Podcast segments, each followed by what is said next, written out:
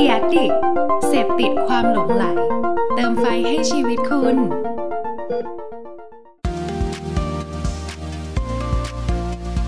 Addict Talk ชวนเพื่อนมาเล่า เมาส์มอยแบบเจาะลึก สวัสดีครับ ขอต้อนรับทุกคนนะครับเข้าสู่ Addict Talk นะครับรายการไลฟ์ของ Addict นะฮะที่เราเนี่ยจะชวนเพื่อนๆนะครับพี่ๆที่อยู่เบื้องหลังความคิดสร้างสรรค์เจ๋งๆต่างๆนะฮะมาพูดคุยกันแบบสบายๆนะครับเมาส์มอยกันชิวๆนะฮะประมาณ 1 ชั่วโมงกว่าๆนะครับกับเรื่องราวที่หลายคนเนี่ยอาจจะไม่รู้มาก่อนนะฮะแล้วก็เป็นเรื่องที่เป็นประโยชน์กับเพื่อนๆเนี่ยอย่างแน่นอนเลย นะฮะก็วันนี้เป็นอีกหนึ่งวันนะครับที่ผมเองก็ตื่นเต้นนะครับก็คือจริงๆเนี่ยแขกรับเชิญของเราในวันนี้นะครับอย่างที่หลายคนน่าจะเห็นในโปสเตอร์โปรโมทแล้วนะครับก็คือพี่ปิ๊กนะฮะที่หลายคนน่าจะรู้จักเขานะครับในในมุมของการเป็นครีเอทีฟผู้เป็นเจ้าของเอเจนซี่ด้วยนะครับแต่ว่าวันนี้เนี่ยจะมีอีกหลาย ๆ มุมนะครับหลาย ๆ เรื่องที่เราจะมาเจาะลึกกันนะฮะแล้วก็คิดว่าเพื่อนๆเนี่ยน่าจะได้เห็นมุมมอง ได้เห็นแรงบันดาลใจดี ๆ ในการทำงานต่อไปแน่นอนนะครับดังนั้นฮะวันนี้ถ้าสมมติว่าใครมีคำถามนะครับ หรือว่ามีข้อสงสัยอะไรอยากจะถามพี่ปิ๊กนะครับ ให้พิมพ์กันมาใน comment ได้เลยนะฮะเพราะว่าวันนี้ความพิเศษของเราครับ เราไม่ได้มากันแบบแค่คุยกันเฉยๆนะฮะเรามีขนมมาแจกด้วยนะครับ หลายคนก็มีการแซวนะฮะว่าเอ๊ะวันนี้พี่ปิ๊กโหมาแจกขนมด้วยเหรอฮะก็คือจริงๆครับมีแบรนด์แบรนด์หนึ่งครับวันนี้สนับสนุนรายการของเรานะครับกับแบรนด์มีเบิลนะครับเป็นขนม granola ball นะครับบำรุงสมองที่วันนี้เนี่ย ใครนะครับที่มาคอมเมนต์แล้วก็มาพูดคุยกับแขกรับเชิญของเราเนี่ยเราจะสุ่มทั้งหมด 3 รางวัลนะครับใน 1 รางวัลเนี่ยคือจะได้ทั้งเซตอันนี้หมดเลยนะครับเป็น 1 เซตเนี่ยมี 5 รสชาติด้วยกันนะครับกติกาง่ายๆครับแค่กด like page Addict นะครับแล้วก็ share live นี้นะครับไปยัง Facebook ของคุณ พร้อมเปิด Public นะฮะแล้วก็สุดท้ายนะครับก็คือมาพูดคุยกันนะฮะคืออยากให้ทุกคนเนี่ย ฝึกสมองนะฮะพอฝึกสมองดีแล้วนะครับ คุณก็จะได้ขนมนี้นะครับ ไปบำรุงสมองนั่นเองนะมีความเกี่ยวโยงนะครับ ไม่ใช่ธรรมดานะครับ วันนี้ก็อย่าลืมนะฮะมาพูดคุยกันเยอะๆได้เลยนะครับก็วันนี้ฮะเพื่อไม่เป็นการเสียเวลาครับเราก็คิดว่าแขกรับเชิญของเรานะครับ วันนี้พี่ปิ๊กก็น่าจะมาแบ่งปันไอเดียแบ่งปันเรื่องราวน่าสนใจเยอะแยะมากมายนะครับ ดังนั้นขอเรียนเชิญแขกรับเชิญนะครับ ขอเรียนเชิญพี่ปิ๊กครับสวัสดีครับสวัสดีเพิร์ด ครับสวัสดีแฟนเพจ at addict ด้วยครับสวัสดีครับพี่ปิ๊กก็ก่อนอื่นครับ อยากให้พี่ปิ๊กแนะนำตัวหน่อยครับเออจริง ๆ ชื่อจริงชื่อ ชื่อโรจนะชัวสกุลนะครับ เป็นเป็นครีเอทีฟตั้งแต่เริ่มงานแล้วก็จนถึงวันนี้ก็สิบเก้าปีนะครับ แล้วก็เออเป็นเจ้าของบริษัทเอเจนซี่เล็ก ๆที่หนึ่งแล้วก็ล่าสุดก็ก็ ใช้ความเนิร์ดโฆษณาในการทำเพจที่ชื่อว่าเอ่อนักเล่าความคิดนะครับครับก็วันนี้ฮะเราจะมาเจาะลึกนะครับ เกี่ยวกับเพจนักเล่าความคิดเนี่ยแบบเต็มๆเลยนะพี่แต่ว่าก่อนอื่นนะอันนี้ผมอยากอัปเดตให้พี่อัปเดตหน่อยว่า ในในมุมของพี่ครับ ตอนนี้วงการเอเจนซี่โฆษณาหรือภาพรวมเนี่ยมันเป็นยังไงบ้างอะพี่พอเจอโควิดอะไรเงี้ยเข้าไปครับ อืมก็พี่พี่พี่คิดว่าเอ่อมันเอฟเฟกในทุกธุรกิจ เอฟเฟกในทุกๆคนนะครับ แต่พี่คิดว่าในมุมมองของพี่คือพี่คิดว่าเอเจนซี่เขาเขาเขาก็มีเวลาได้เข้าใจตัวเอง ว่าเออมันมีสิ่งจำเป็น สิ่งไม่จำเป็นอยู่ในบริษัทของเขาแล้วในอนาคตที่เขาจะเดินต่อ พี่คิดว่ามูฟต่อไปมันไม่ใช่ มันไม่ใช่ว่า เราจะเอาตัวรอดในยุคโควิดยังไง แต่ว่าหลังจากโควิด เนี่ยเราจะเดินต่อไปได้อย่างสง่างามยังไง พี่ว่านั่นคือโจทย์ของทุกเอเจนซี่มากกว่า พี่ว่าก็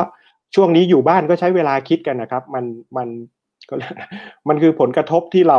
เราแก้ปัญหามันไม่ได้เพราะว่าเรายังเป็นธุรกิจที่เรายังยังมีรายได้จากแบรนด์อยู่ เมื่อไหร่ที่ที่แบรนด์ไม่ active หรือว่าเขาสามารถ active ไม่ได้ สุดท้ายเอเจนซี่เราก็ก็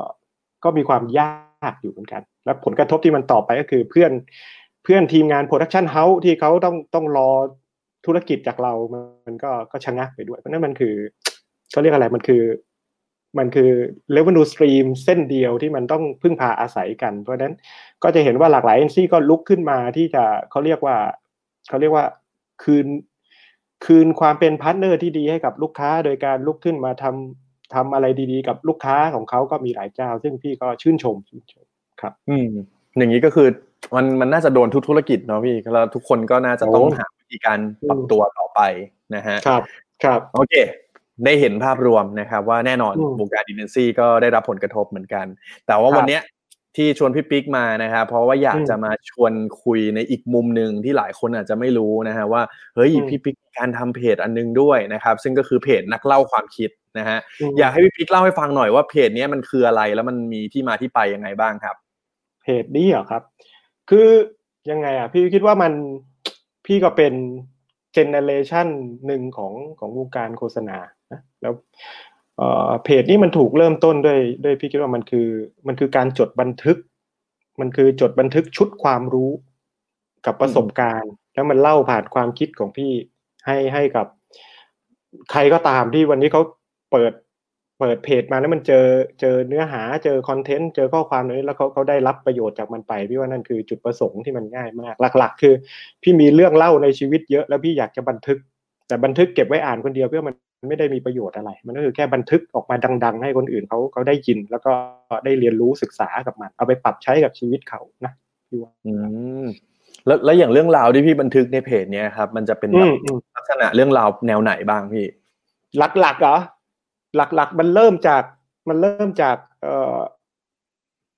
ชีวิตมันเหมือนกับมันเหมือนกับจดบันทึกย้อนหลัง มันเริ่มจากชีวิตการทำงานตั้งแต่ตั้งแต่วันแรกเอเจนซี่แรกไปสู่เอเจนซี่ที่สองเอเจนซี่ที่สามมุมมองที่มันเล่าคือมันมีทั้งทั้งโมเมนต์ที่มันน่าจดจำแล้วมันเป็นข้อคิดสอนเรากับคนที่เราไปเจอ แล้วมันก็เป็นเป็นข้อคิดสอนเราที่ว่าเออ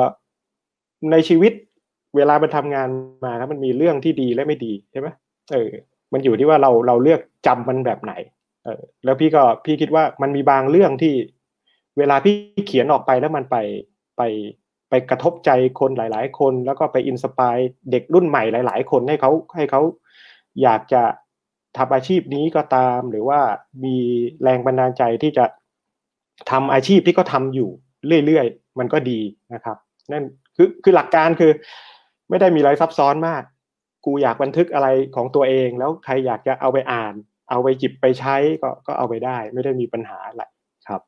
อืมอืมจริง ๆ จุดเริ่มต้นเนี่ยคล้ายๆของผมเหมือนกันนะพี่อันนี้แชร์เพิ่มเติมเพราะว่าอืมอืมอย่างอย่างตอนแรกอะ Ad Addict ของผมก็คือผมอะเป็นคนที่เนี่ยชอบเสพงานไปหาดูงานเคสอะไรต่างๆ ที่มันอัปเดตอยู่ตลอดเวลาแล้ว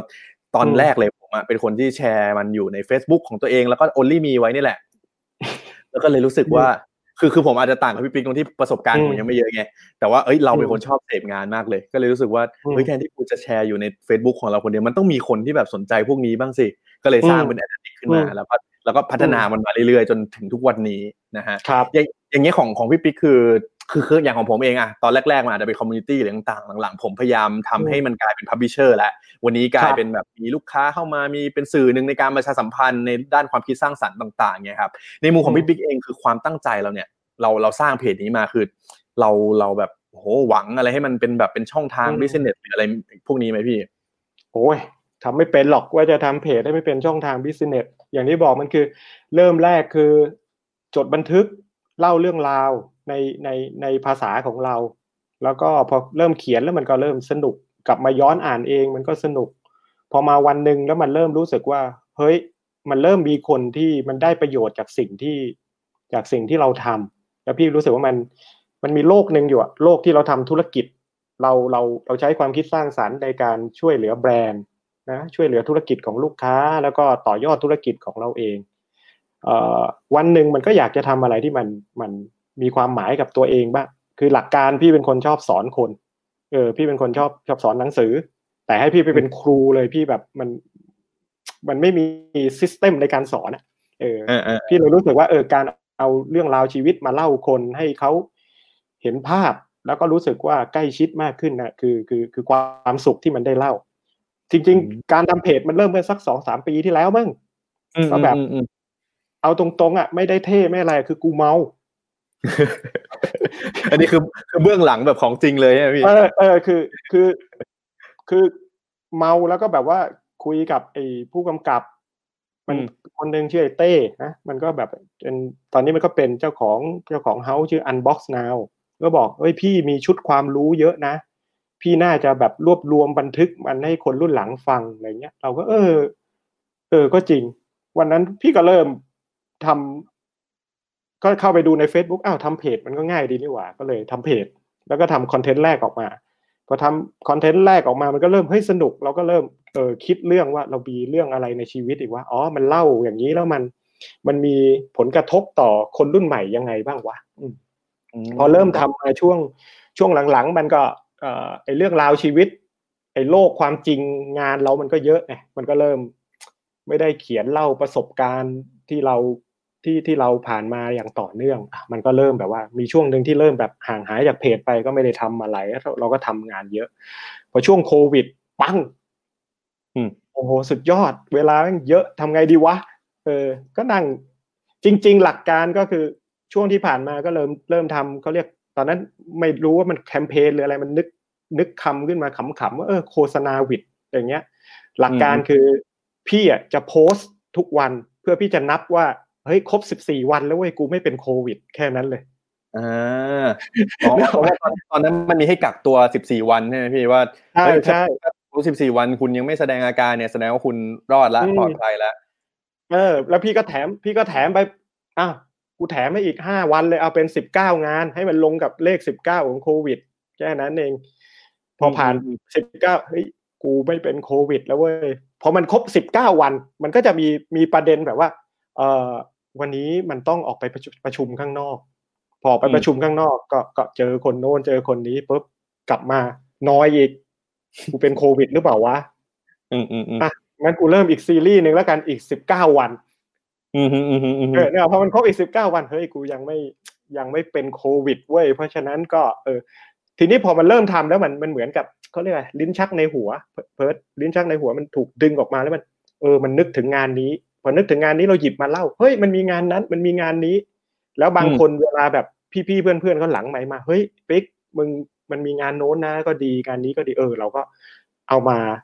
priority สุดท้ายมันกลับมาที่แบบความเป็นส่วนตัวเหมือน วันนี้เราแบบมันเป็นงานที่เราชอบจริง ๆ แล้วเราเราจะเล่ามันได้ได้ดีกว่า เราไปเอางานคนอื่นมาอวยอะอืมอืมเออือมเออพี่ว่ามันเหมือนกับบางทีเรา เราดูงานเมืองนอกนะ แบบว่าโหงานไนกี้งานโน้ตก็ดีแต่เห็นคนเชยแชร์เยอะ กูกูต้องแชร์ แต่กูไม่เข้าใจมันอืมอืมอืมอืมไม่ไม่เข้าใจมัน เพราะว่าเราเราแชร์มันโดยเลนส์ของครีเอทีฟอืมเข้าใจนะพอพอเราแชร์มันโดยเลนส์ของครีเอทีฟเราจะแชร์มัน เราจะรู้จักอยู่แค่สองคำเลย what กับ how มันทำอะไรวะ แล้วก็ how มันสิ่งที่มัน create ขึ้นมาเท่แปลกยังไงวะ เออ แต่ว่าพี่เป็นคนชอบดูอีกเลนส์หนึ่ง พี่ชอบดูเลนส์ของแบรนด์อืมเหมือนกับถ้าวันนี้เป็นแบรนด์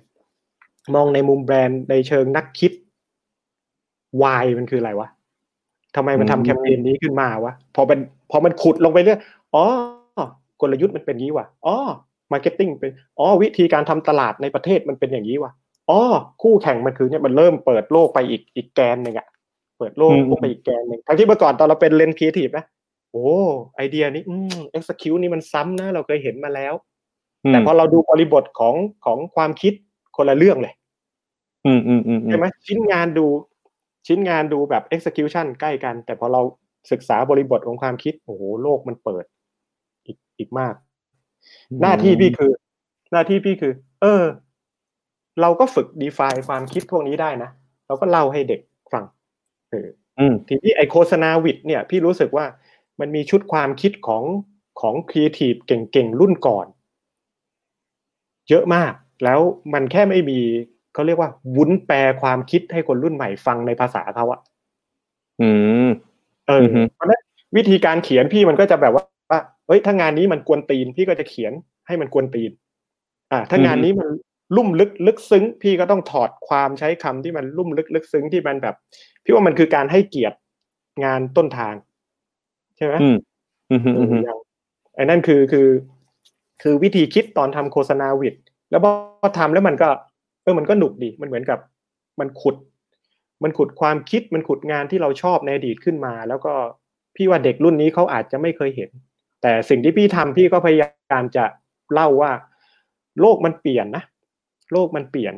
การเล่าความคิดในยุคปัจจุบันมันก็ไม่ได้เหมือนกับยุคอดีต เพราะว่ามันมีแพลตฟอร์ม มันมีอะไรต่างๆ หลากหลายที่แบบว่า มันต้องใช้ศาสตร์การเล่าความคิดที่มันเปลี่ยนไป ให้มันให้มันโดนใจคนยุคปัจจุบัน แต่ว่าคอหลักๆสารหรือว่าแก่นของความคิดอะมันไม่เคยเปลี่ยนไปไหนอืมมันไม่เคยเปลี่ยนไปไหนนึกออกปะเรามักครัจะบแบบว่า เอาเป็นว่ามึงเพิร์ดมึงสไลด์เฟซบุ๊กอะแล้วมันก็อืมแบบว่า เฮ้ย มันมีคอนเทนต์น่าสนใจเลย เราก็เข้าไปอ่าน แต่สุดท้ายคอนเทนต์ไม่ได้กระทำอะไรกับเราอืมเพราะเราตั้งอยู่แค่แบบอ๋อนี่คือยุคใหม่ content is the king เราต้องปรับคอนเทนต์ตาม interest ของคน โอเค มึงได้ความสนใจจากกูแล้วเข้าไปดู ไม่เห็นมีอะไรฝังหัวพี่ออกมาเลยอืมเพื่อบอกว่า เออ ในขณะที่งานของคนยุคเก่าเขาตั้งต้นจากว่าไอเดียแม่งต้องกระทำก่อนอืมอืมอืมอืมแล้วเล่าความคิดมันออกมายังไงให้มันน่าสนใจอืม ยุคนี้เราเราตั้งต้นว่าเราจะเล่าความคิดออกไปยังไงให้มันน่าสนใจโดยที่เราลืมแก่นว่ามึงต้องมีความคิดที่มันแข็งแรงก่อนสิวะมันถึงจะเล่าออกไปได้สนุกอืมอืมอืมอืมเออมันเลยเออเกิด มันเคยในโลกปัจจุบันมันคือแบบว่า โทษนะ คือความคิดแบบบางๆอะ แล้วมันก็เอาผักชีโรยลงไปมันเอาโน่นนี่ลงไปให้มันดูสวยอืมเออในขณะที่ยุคเมื่อก่อน ความคิด มันความคิด ก้อนความคิดเขาถอดออก ให้มันเหลือแต่ก้อนความคิดที่มันแข็งแรง แข็งแกร่งทรงพลังจริง ๆอะพี่ว่าโลกสองโลกสองโลกเนี่ยมันควรมีคนเชื่อมอะครับมันควรมีคนเชื่อมอะเขาไม่ได้เขาไม่ได้แก่นะคือเอเจนซี่หรือว่าเอ่องานครีเอทีฟมันเป็นธุรกิจที่ พี่คิดว่ามันเป็นธุรกิจที่ที่คนรุ่นใหม่ เรียนรู้วิธีคิด หรือว่าความแม่นยำหรือว่าความคมลุ่มลึกจากคนรุ่นเก่า ในขณะที่ครีเอทีฟรุ่นเก่า ปัจจุบันเขาก็เรียนรู้ความเขาก็เรียนรู้ความหวือหวา ความทันสมัยเทคโนโลยีในการเล่าเรื่องจากคนรุ่นใหม่ เออพี่ว่ามันเป็นธุรกิจที่ที่ที่มันต้องประสานสองเจเนอเรชันนี้ให้ได้อืมอืมแน่นอนว่าเวแน่นอนว่าเวลาพี่ดูเลนส์ของเลนส์ของเลนส์ ในการมองแบบผู้ใหญ่มองงานของน้องๆ มันมีความสนุกอยู่ในนั้น หน้าที่พี่คือพี่พี่ต้องมีหน้าที่ช่วยถอดส่วนเกินของเขาออก อืม เออ ให้มันเหลือแต่แก่น พี่จำเป็นต้องไปคิด ความสนุกแทนที่เขาไหมไม่จำเป็นเขาคิดได้ดีกว่าเราอยู่แล้วเออหน้าที่พี่คือ หน้าที่พี่คือทำยังไงให้ทำยังไงให้ให้ผลประโยชน์ร่วมกันคือคำว่าไอเดีย เพราะมันเป็นแกนของทุกอย่างอื ให้มันชัดเจนที่สุดใช่ไหมอืมอืมอืมพอพี่ปิ๊กเล่าให้ฟังเนี่ยเริ่มเริ่มเห็นภาพแล้วเนาะว่าอืมเออจริง ๆ แล้วมันในในแง่ของ role ของเนี่ยเพจนักเล่าความคิดเนี่ยก็เลยอยากครับเป็นตัวกลางในการเชื่อมโยงสอง generation นี่แหละว่าว่าเป็นอืมเป็นเป็นงานไอเดียของยุคเก่ากับยุคใหม่ที่แบบว่าเฮ้ยเราแบบสนุกหาแบบอันนู้นเอาแบบเต็มที่บันเทิง จะทำยังไงให้มัน balance กันแล้วเหมือนสะท้อนประสบการณ์มุมมองต่างๆ ที่พี่มีต่อผลงานต่างๆเนี่ยให้เห็นให้คนรุ่นใหม่ได้เห็นด้วยว่าเออจริง ๆ แล้วเนี่ยมันมันมีมันมีไอเดียมันมีแก่นความคิดอะไรยังไงบ้างใช่ไหมฮะอืมและและอย่างเงี้ยพี่ปิ๊กคืออะถ้าสมมุติว่าส่วนหนึ่งไอเดียหนึ่งที่หลายคนน่าจะเห็นในช่วงนะแบบเดือนสองเดือนที่ผ่านมานี้ก็คือเนี่ยตัวแคมเปญโฆษณาวิดสิบเก้านี่แหละที่พี่ปิ๊กทำขึ้นมา ตอนนั้นตอนนั้นพี่ คือคืออันเนี้ยเดี๋ยวบอกทุกคนก่อนเลยว่าวันเนี้ยฮะเราได้มีอืมการให้พี่ปิ๊กอะเลือกมาเล่าเหมือนกันว่าทำไมแต่ละอ๋อไอเดียที่พี่ปิ๊กเนี่ยเลือกมาลงในเพจ อันนั้นเนี่ยมันมีความน่าสนใจอืมอืมยังไงมุมมองของพี่ปิ๊กมองยังไงบ้าง แต่ก่อนที่เดี๋ยวอืมเราจะไปนั่งดูผลงานต่างๆกันเนี่ยอยากรู้ว่าตอนนั้นพี่ปิ๊กได้วางแผนเลยไหมว่าเฮ้ยอะเดี๋ยวฉันทำล็อตแรกแล้วเป็นเป็นหนังเป็นตัววิดีโอต่อต่อมาฉันทำเป็นปริ้นแอดต่อมาฉันทำอะไรอย่างนั้น มีมีคิดก่อนหน้านั้นไหมพี่ ไม่เคยเลยว่ะแบบสปอนเทเนียสเลยอะแบบว่าเฮ้ยทำวันนี้ปุ๊บปุ๊บปุ๊บเฮ้ยหนุกดีว่ะหนุกก็ทำต่อใช่ไหมอืมหนุกก็ทำต่อเฮ้ยมีคนสนใจเว้ยแล้วอยู่ๆพี่แม่งเนิร์ดกระทั่งแบบเข้าเล่มไว้ด้วยนะเข้าเล่มไว้กะว่าเก็บไว้ดูเองอะเออเดี๋ยวนี้มันมีเทคโนโลยีไว้ยก็ถามน้องๆว่าเอ้ยกูเอาไปฝากไว้ตรงไหนที่ใครๆก็โหลดได้วะก็บอกว่าก็ไปฝังไว้ที่แบบ Google อะไรสักอย่างอะก็ไปฝังอืมอืมคนก็โหลด โหลดก็บอกว่าถ้าใครอยากได้ไปก็ขอบคุณเจ้าของผลงานหน่อยแล้วกัน มันก็เหมาะกับเอาไปเอาไปอาจารย์ก็มาโหลดไปเยอะไปสอนหนังสือ นักศึกษาก็โหลดไปเยอะไปเก็บไว้เอออืมอืมอืมอืมเพียงแต่แค่แบบอืมไส้ในมันก็มีการเล่าแนวคิดนั้นในในในภาษาที่มันที่มันเป็นภาษาเล่าเรื่องอะ่ะ จนหลายคนหลังบ้านด้วยมีคนมาสมัครเป็น copywriter ในเพจ ถามว่าใช่อเหรอยากเป็น copywriter เออแบบพี่มากเลยบอกเฮ้ยกูไม่ใช่ copywriter กูเป็นอาร์ต มึงเออเข้าพี่พี่เขียนจนหลายคนคิดว่าพี่เป็นก๊อปปี้เออแล้วใช่ไหมเออมึงเข้าไปดู copy นี่ผิดเพียบเลยนะผิดเพียบเลย เออ แต่ว่าพี่แค่ชอบเล่าเรื่องอืมแค่นั้นเอง เออ ชอบเล่าเรื่องในในภาษาบางทีคำมันคำมันนิมิตขึ้นมาเองก็มี เออนั่นคืออย่างแหละอย่างอย่างที่เนี่ย ผมก็ติดตามที่พี่ลงมาเรื่อยๆทุกซีรีส์นี่แหละเลยอยากอืมรู้เหมือนกันว่า เออแล้ว ปกติพี่ไปหาซอสของงานโฆษณาเนี่ยเจ๋งๆแบบเนี้ยในตำนานเก่าๆที่มันมีคนไทยเคยทำขึ้นมาอย่างเงี้ยครับ พี่ไปหาจากไหนบ้างอะเนี่ยมันอยู่ในหัวเลย อืมอยู่ในหัวเลย งานดีมันงานดีมันจำยาวนาน มันแค่แบบเอาในหัวเนี่ยไปไปพิมพ์ในบล็อกของ Google อะเออถ้ามันมีมันก็ค้นขึ้นมา โชคดี แล้วก็มีพี่ๆหลายคนที่ที่เขาเห็นก็แบบว่า เออเคยสอนหนัง สือเคยอะไรอย่างเงี้ยเออเขาก็แบบว่าเฮ้ยปิ๊กมันมีงานของพี่เคยสะสมไว้เขาก็แชร์มาเราก็เออเราก็เอามานั่งเลือกแล้วมาเปิดเปิดดูข้างในโอ้โหงานดีๆ เยอะว่ะเออ แล้วบางอันเราลืมเราลืมไปแล้วแล้วพออย่างที่พี่บอกอะพอมันมาเห็นงานชิ้นเนี้ยมันจะนึกถึง มันจะนึกถึงงานบางงานในขวบปีนั้นที่มันใกล้เคียงกัน เออ แล้วมันก็จะเหมือนกับลิ้นชักความคิดมันถูกดึงออกมา เออ เพราะนั้นมันอย่างคือนี้เมื่อก่อนอืมยุคพี่ เมื่อก่อนยุคพี่มันดูงานเยอะ ดูงานกันแบบบ้าคลั่งอะ ครับดูงานเออดูงานกัสนมแบบสมัยก่อนเขาดูกันที่ไหนอะพี่ เมื่อก่อนนะอืม เมื่อก่อนก็กว่าจะรอนี่ต้องรอ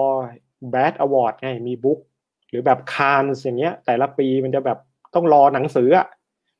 อืมเออรอพวกหนังสือรอพวก archive อะไรอย่างเงี้ย มันไม่ออนไทม์อย่างเงี้ยไอช่วงเรียลไทม์ครั้งแรกมันน่าจะเป็นเว็บไซต์ชื่อ ad of the world มั้ง อืมอืมอืมอืมอืม Ad จริง of จ the ริงๆ World เว็บนี้ก็เป็นเว็บที่เนี่ย ผมก็ตามปัจจุบันเนี้ยตามตลอดเลยเหมือนกันใช่ใช่แต่ว่านี่ซะความต่างอือฮึความครับต่างของ ad ของ ad of the world มันไม่ได้ถูกกรอง มันไม่เหมือนพวกแบบเวทีประกวดที่เวลาเขารวบรวมมาแล้ว คือเมื่อก่อน เมื่อก่อนเด็กอย่างรุ่นพี่อะมันจะเห็นเขาเรียกว่ามันจะเห็นผลงานที่มันถูกรวบรวมครีมมากเลย ครีมครีมเลย เจ๋งๆมาแล้วเราก็ดูอ้องานพวกนี้ดีเว้ยมีกรรมการตัดสิน ในขณะที่เดี๋ยวเนี้ยพี่คิดว่ามันผลงานต่างๆ ที่เราเห็นปัจจุบันอะมันมัน overload อะมันมันถูกอืม PR overwhelm ความดีของไอเดียจริง ๆอะของงานจริง ๆอะเราคิดว่ามันดีเพราะมัน PR แล้วพี่คิดว่าหลาย ๆ ครั้งน้องๆ ในห้องเนี้ยแชร์งานโดยไม่เข้าใจว่ามันความคิดมันคืออะไร แต่แชร์งานว่าอุ้ยน่ารักดี ถ้าเห็นใครเขาแบบแชร์กันเออถ้าใครแชร์งานแล้วบอกว่าน่ารักดีแม่งมึงไม่เข้าใจเลยว่าไอเดียมันคืออะไร แชร์งานแล้วแบบอืมมันสนุกดีอะไรมัน เพราะว่ามันแชร์เพราะว่าฉันรู้สึกว่าฉัน ฉันถูก PR overwhelm งานที่มันดีจริง ๆ อยู่นึกออกปะอืมซึ่งเราก็ไม่ผิดเราก็ไม่ผิด เพราะมันมันอยู่ในยุคโซเชียลมีเดียที่บางทีเฮ้ยงานมันแค่เนี้ยแต่ how to promote it ใช่ไหมอืม ว่าเราจะโปรโมทมันให้คนทอล์กให้คนพูดถึงมันยังไงจริง อันนี้ อันนี้ผมว่ามันมันมันน่าจะส่งผลในแง่ของยุคสมัยเหมือนกันที่ทำไมที่พี่ปิ๊กบอกอืมตอนแรกว่าเฮ้ยทำไมงานของเด็กรุ่นใหม่อะมันถึงแบบ โอ้โห ดูมีสีสัน มีความสนุกอืมมีแบบฮาวนู่นนี่แปลกใหม่อะไรมากเลย แต่ว่างานอืมรุ่นเก่าๆมันจะเป็นแบบโอ้โหไอเดียแบบคมๆมีความลึกซึ้งมีความคิดอยู่ข้างในเนาะผมว่ามันครับอาจจะเนี่ยส่วนหนึ่งคือ คือสื่อที่เราเสพในการใช้ชีวิตต่างๆ มันก็เปลี่ยนไปพอมีโซเชียลมีเดียปุ๊บเราเห็นงานเยอะมากเลยมันแน่มันนออานจจะอืมมันแบบโอ้โหอันนี้ก็ดีอันนี้ก็ดีนะครับ อาจจะต่างกับอืมสมัยก่อนเหมือนกัน อย่างเงี้ยผมอืมผมเลยอยากรู้ในมุมมองพี่ปิ๊กว่าแล้ว ถ้าสมมติว่าเนี่ย ผู้ผมคิดว่าผู้ชมผู้ฟังหลายคนเนี่ยที่เป็นครีเอทีฟหรือเป็นนักการตลาดหรือต่างๆ เขาก็อยากจะสร้างงานที่ทำให้อย่างพี่ปิ๊กสามารถจดจำได้เงี้ยผ่านมาเป็นสิบปีแล้วก็จดจำได้เหมือนกัน มันควรจะต้องมีเคล็ดลับยังไงบ้างพี่ที่จะสามารถสร้างผลงานแบบนี้ให้คนจำได้ครับเออพี่ว่าเคล็ดลับคือสำหรับพี่อะพี่พี่เชื่อว่าการคิดงานที่ดีไม่ใช่การเติมลงไป คือการถอดออก คือการถอดออก ถอดออกให้ให้ไอเดียมันชัดที่สุด แล้วอะไรที่มันจำเป็นกับไอเดีย ไอเดียคือไอเดียนะไม่ใช่การที่เราจะโปรโมทแคมเปญมันยังไงอะไรเงี้ยล่าสุดพี่ก็เห็น พี่ก็เห็นความคิดบน marketing ที่พี่ชอบมากเลยนะพี่เห็นแล้วแม่งโอ้โหแม่งฉลาดว่ะ มันอืมไม่รู้ว่าโปรโมทได้แบบว่ามันไม่เชิงโปรโมทอะแต่กูอยากพูดถึงอะได้ปะเอาเลยพี่เต็มที่มันงานไอเนี่ยบาร์บีคิวพลาซ่าอืมเออที่แบบว่าจะเอาตัวบาร์บีกอนมาแล้วแบบว่านั่งข้างเพื่อสำหรับพูดถึง พูดถึงอะไรนะ social distancing อืมไหนๆคุณก็นั่งเหงาอยู่คนเดียวแล้วเออพี่พี่เดินแล้วพี่รู้สึกว่าเออพี่อยากนั่งร้านเขาว่ะ แล้วพี่รู้สึกว่ามันเป็นเป็นแบรนด์ที่อยากไปนั่งที่ร้านเนี้ยแล้วความฉลาดคือ เฮ้ย ลงทุนทำมันละเดี๋ยวเผื่อหมดช่วงโควิดทำไง ดีขายมันสิ อืม เออ ต่อไปเขาก็อ่าตัวเนี้ยคือลงทุนแล้วยังขายโคตรฉลาดเลยนะจริงอืมฮึๆเออ แล้ว branding ที่มันแบบพี่ว่ามันมันมันมีความหวือหวาในยุคนี้ แต่มันยังมีแนวคิดของ marketing idea ที่มันคมอยู่รวมไปถึง business idea อยู่ในนั้นอะอืมอืมเออือมอืมอืมอืมใช่เพราะว่าจริง ๆ อย่างเนี้ยอย่างเคสของบาร์บีคิวพลาซ่าที่พี่ปิ๊กเล่ามันก็อืมมันเป็นไอเดียที่ไม่ได้ซับซ้อนอะไรเลยเนาะอืมมันมันเออดูแต่ง่ายๆเข้าใจง่าย แต่ว่าทุกคนน่าจะแบบเออเห็นแล้วอืมก็จำได้ แล้วมันสามารถสะท้อนความเป็นใช่แบรนด์ออกมาได้ชัดเจนด้วยอืม เนี่ยพาอะลูกหลานพาลูกหลานไปกินบาร์บีคิวพลาซ่าลูกไม่ร้องไห้อยากเอาไอ้ตัวนั้นกลับบ้านเหรอเออเออเฮ้ยแต่แต่ไม่ใช่ลูกค้าพี่นะอันนี้ไม่ใช่ลูกค้าพี่ ไม่ใช่ลูกค้าพี่โอ๊ยไลฟ์เราชิวๆพี่เราพูดได้ทุกแบรนด์นะฮะแต่ถ้าแต่ถ้าสปอนเซอร์จะเข้าก็มาลง Ad Addict ได้นะนี่ขอบคุณมาก ดังนั้น ดังนั้นวันนี้ผมย้ำอีกทีว่าเรามีแจกขนม เพราะว่าอะไรเพราะวันนี้เชิญพี่ปิ๊กมานักเล่าความคิดใช่ไหมฮะอยากให้ทุกคนคิดเหมือนกันนะครับ ใครมีคำถามนะฮะเดี๋ยวฝากไว้ได้เลยในคอมเมนต์นะครับ เดี๋ยวช่วงท้ายเนี่ยอืมจะให้พี่ปิ๊กครับมาไล่ตอบกันนะครับคือต้องบอกว่าโอกาสในการมาคุยกับพี่ปิ๊กแบบนี้ไม่ใช่ง่าย ๆ นะฮะอืมใครอยากจะคุยกับพี่ปิ๊กเนี่ยพิมพ์มาได้เลยนะครับ แล้ววันนี้ยังสามารถลุ้นรับขนมของเราด้วยนะครับ อืมอะพอพี่ปิ๊กเล่ามาแบบนี้แล้ว ผมเลยเอออยากให้ครับให้พี่ให้พี่ปิ๊กลองยกตัวอย่างงานที่เนี่ยอยู่ในแคมเปญโฆษณาวิดมามาเล่าให้ฟังหน่อยดีกว่าว่าไอเดียอืมความเจ๋งอืมของมันแต่ละอันเนี่ยที่ทำให้เฮ้ยพี่ปิ๊กยกย่องมาเลย ว่ามันคือแบบอื้อหือผลงานที่ฉันอืมจดจำตราตรึงเนี่ย เป็นยังไงกันบ้างนะฮะเดี๋ยวเราไล่ไปดูทีละซีรีส์กัน เพราะว่าวันนี้มีหลายตัวเหมือนกันนะครับ ครับครับมาในซีรีส์แรกก่อนแล้วกันพี่เป็นหนังโฆษณาก่อน เดี๋ยวครับผมให้ให้ให้ทีมงานเปิดให้นะฮะงานแรก แล้วเดี๋ยวเรามาคุยกัน อืม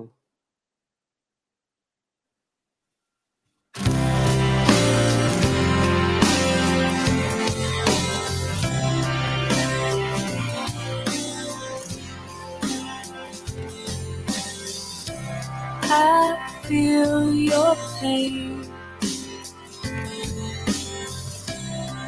I feel the rain. What happened to you? I can't get to you. 'Cause there's a wall in your heart that no one can get through.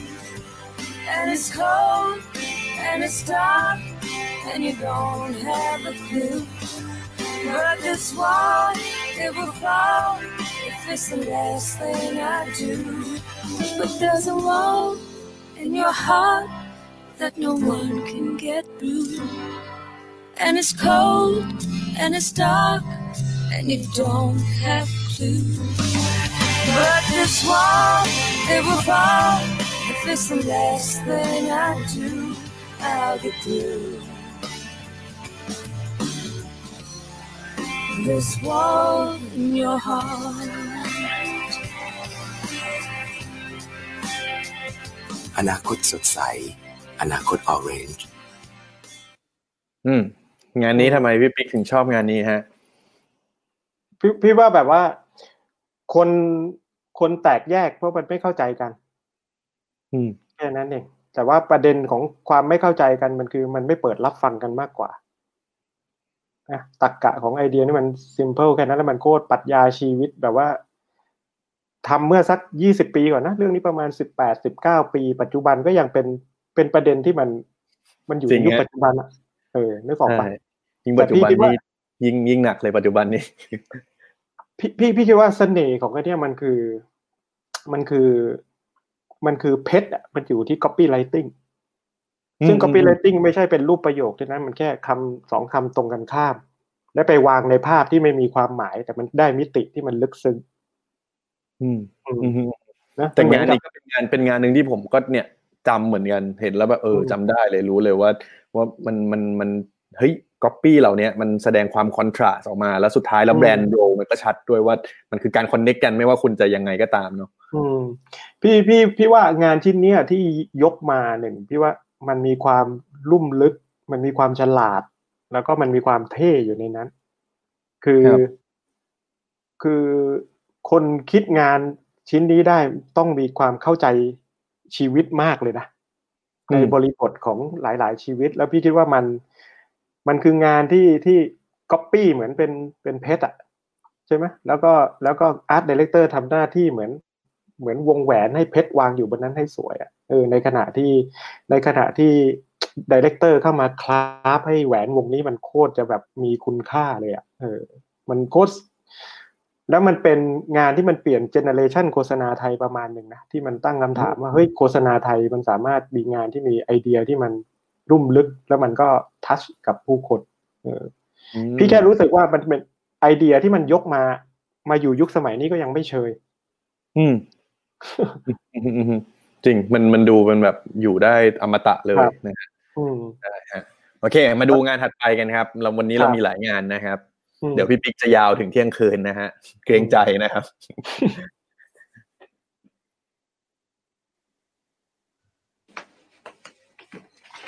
เฮ้ยตู่มันก่อนไปซื้อดีวดีมาดูเว้ย เรื่องไอ้เนี่ย คิวบินฮ่าเห็นดูว่าโอ้โหอย่างมันน่ะ นี่ชอบมากเลยมีอยู่ฉากหนึ่งพวกโจรเนี่ยมันวิ่งเข้ามานะนางเอกเนี่ยถือดาบแล้วก็กระโดดเข้าไปสิ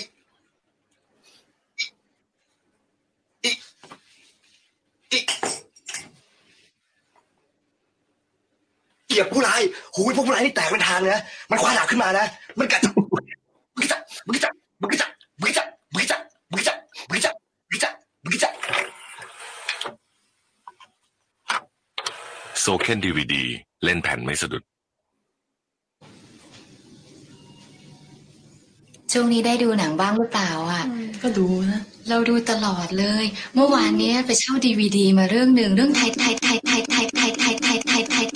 ทย ไก่ทะไก่ทะนี่สนุกมากเลย ฉันดูมาห้ารอบนะชอบมากเลยฉากที่เขาเต้นรำกันอะตอนที่แจ็คกับโรสเขาเต้น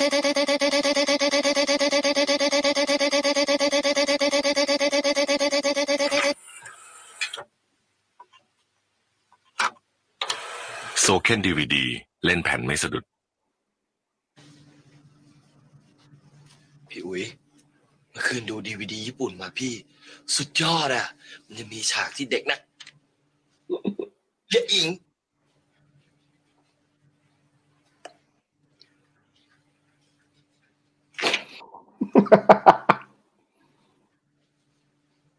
ในห้องน้ำ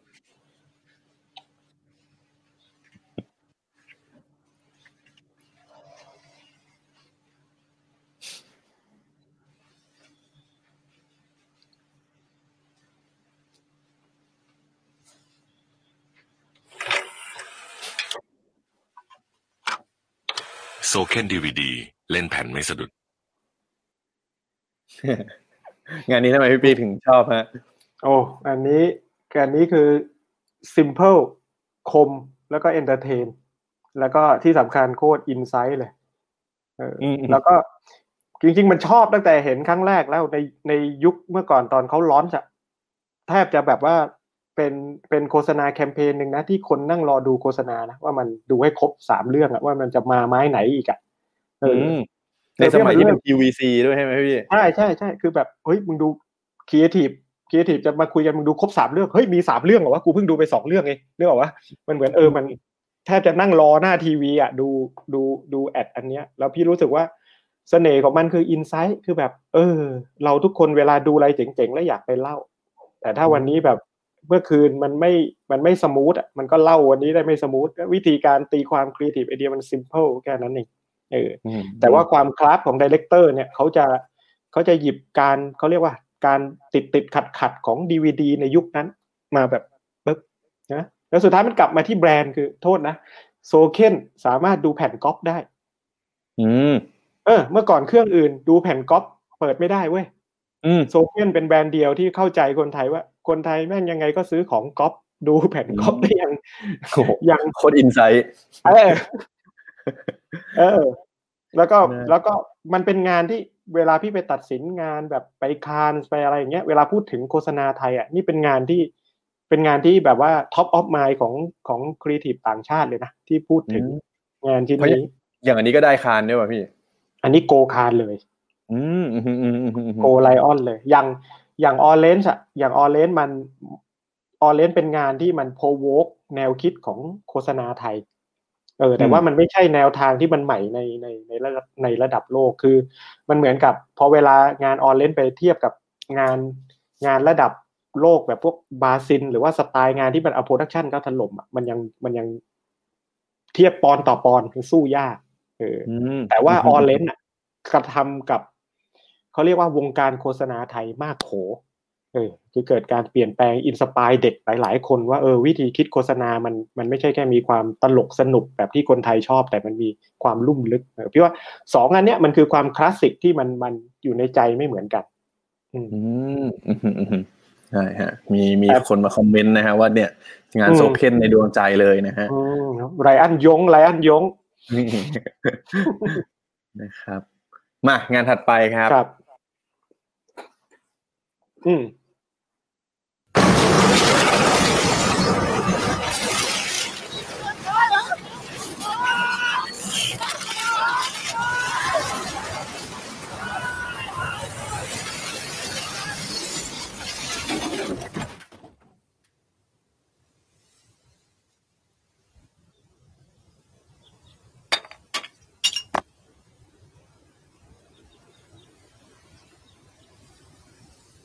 รุงเทพประกันภัยเถอะครับ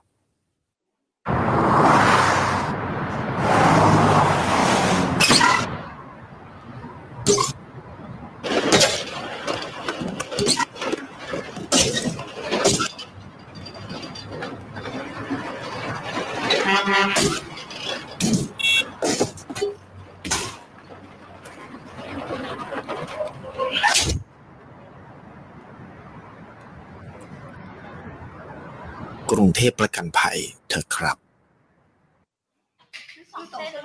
เอ่อถ้ากำเนิดจะคิดให้ดูดูเยอะดูดูก่อนให้พิเศษค่ะ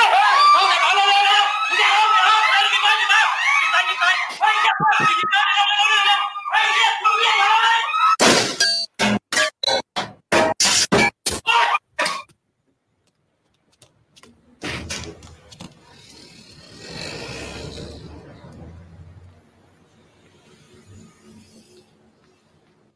ทพประกันภัยเถอะอืมเป็นไงครับในงานนี้ โอ้ย ตอนตอนตอนตอนเห็นครั้งแรก ตอนเห็นครั้งแรกพี่ยังจำได้เลยว่าแบบ ว่าแบบเห็นกับใครด้วยนะอืมตอนคือไม่ไม่ไม่รู้ไอ้น้องๆรู้จักไอ้พี่แมนพี่แมนสลาวุธพี่แมนสลาวุธตอนนี้แบบน่าจะ ECD อยู่ที่เดนสุเอ่ออือมอืมอืมสักสักที่หนึ่งแล้วก็พี่เจ๊หมาม ตอนนี้น่าจะเป็น CD อยู่ห รือว่า ECD อยู่ที่โอกิวีนี่แหละ เออนะไปตีนุกกัน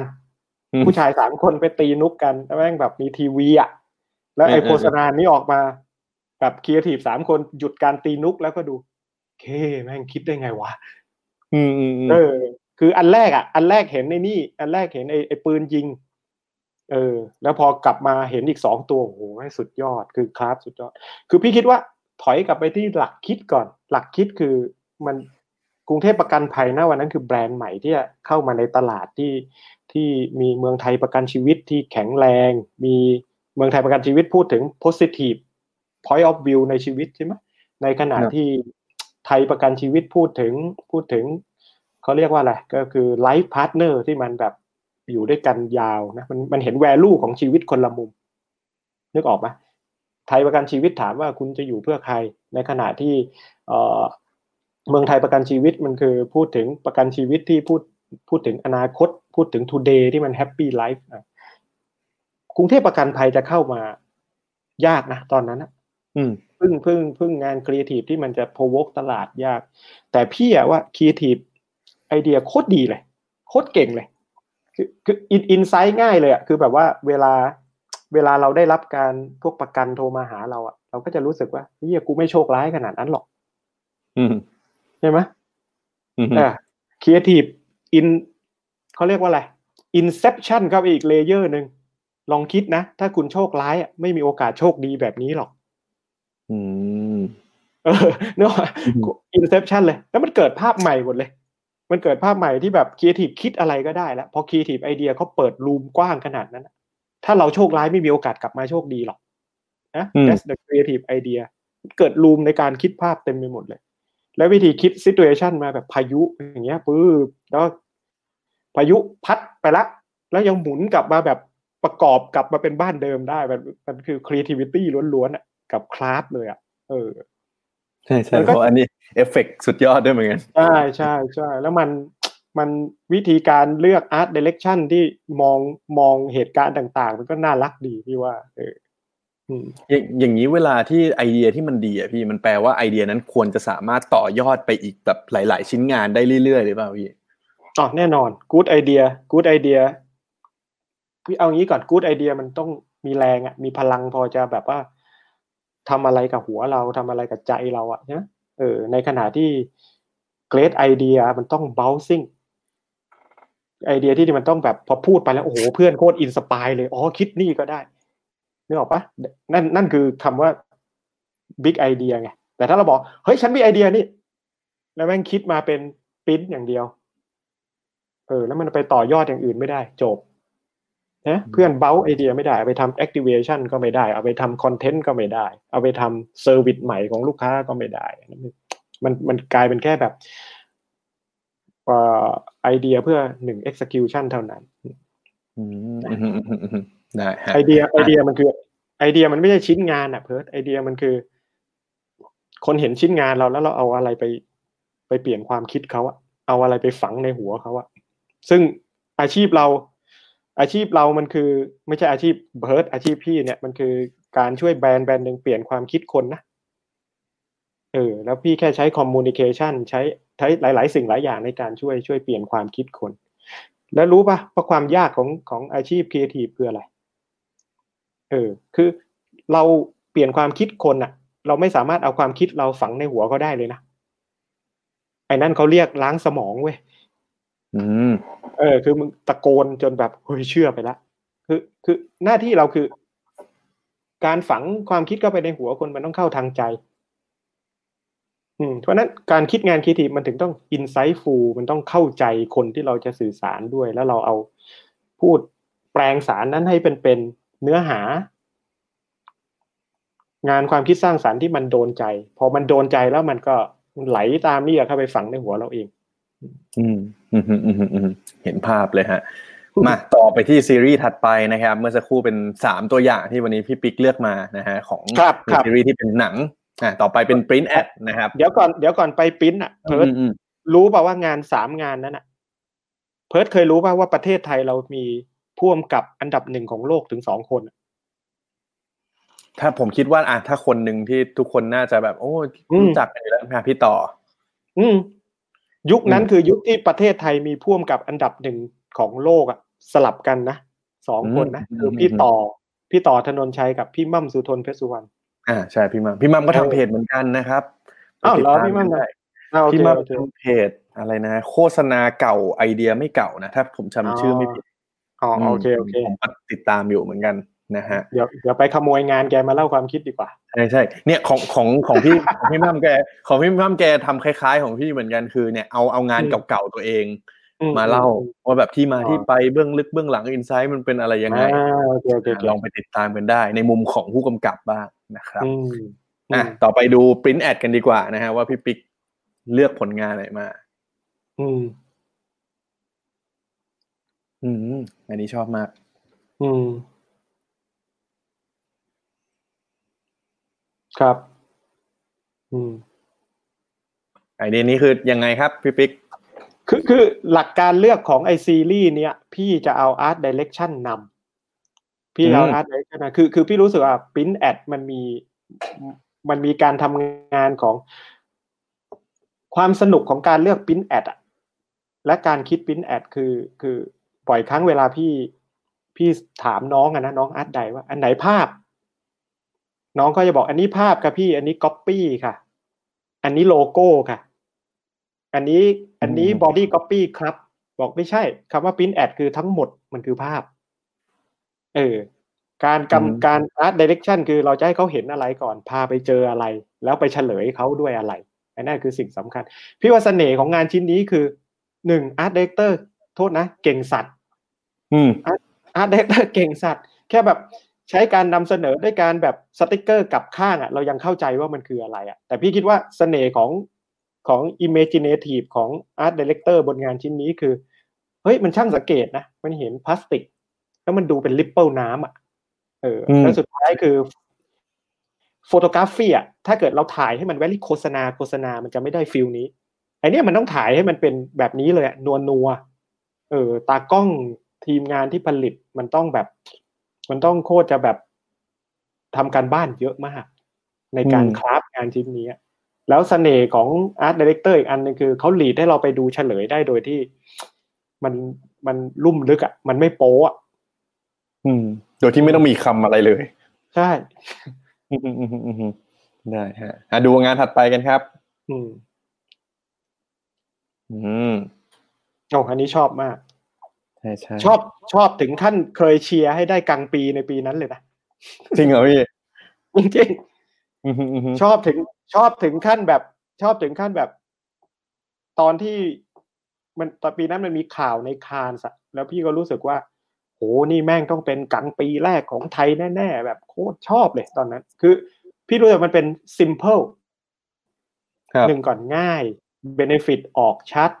แต่พี่คิดว่าเสน่ห์ของของงานแคมเปญเนี้ยคือคือดีไซน์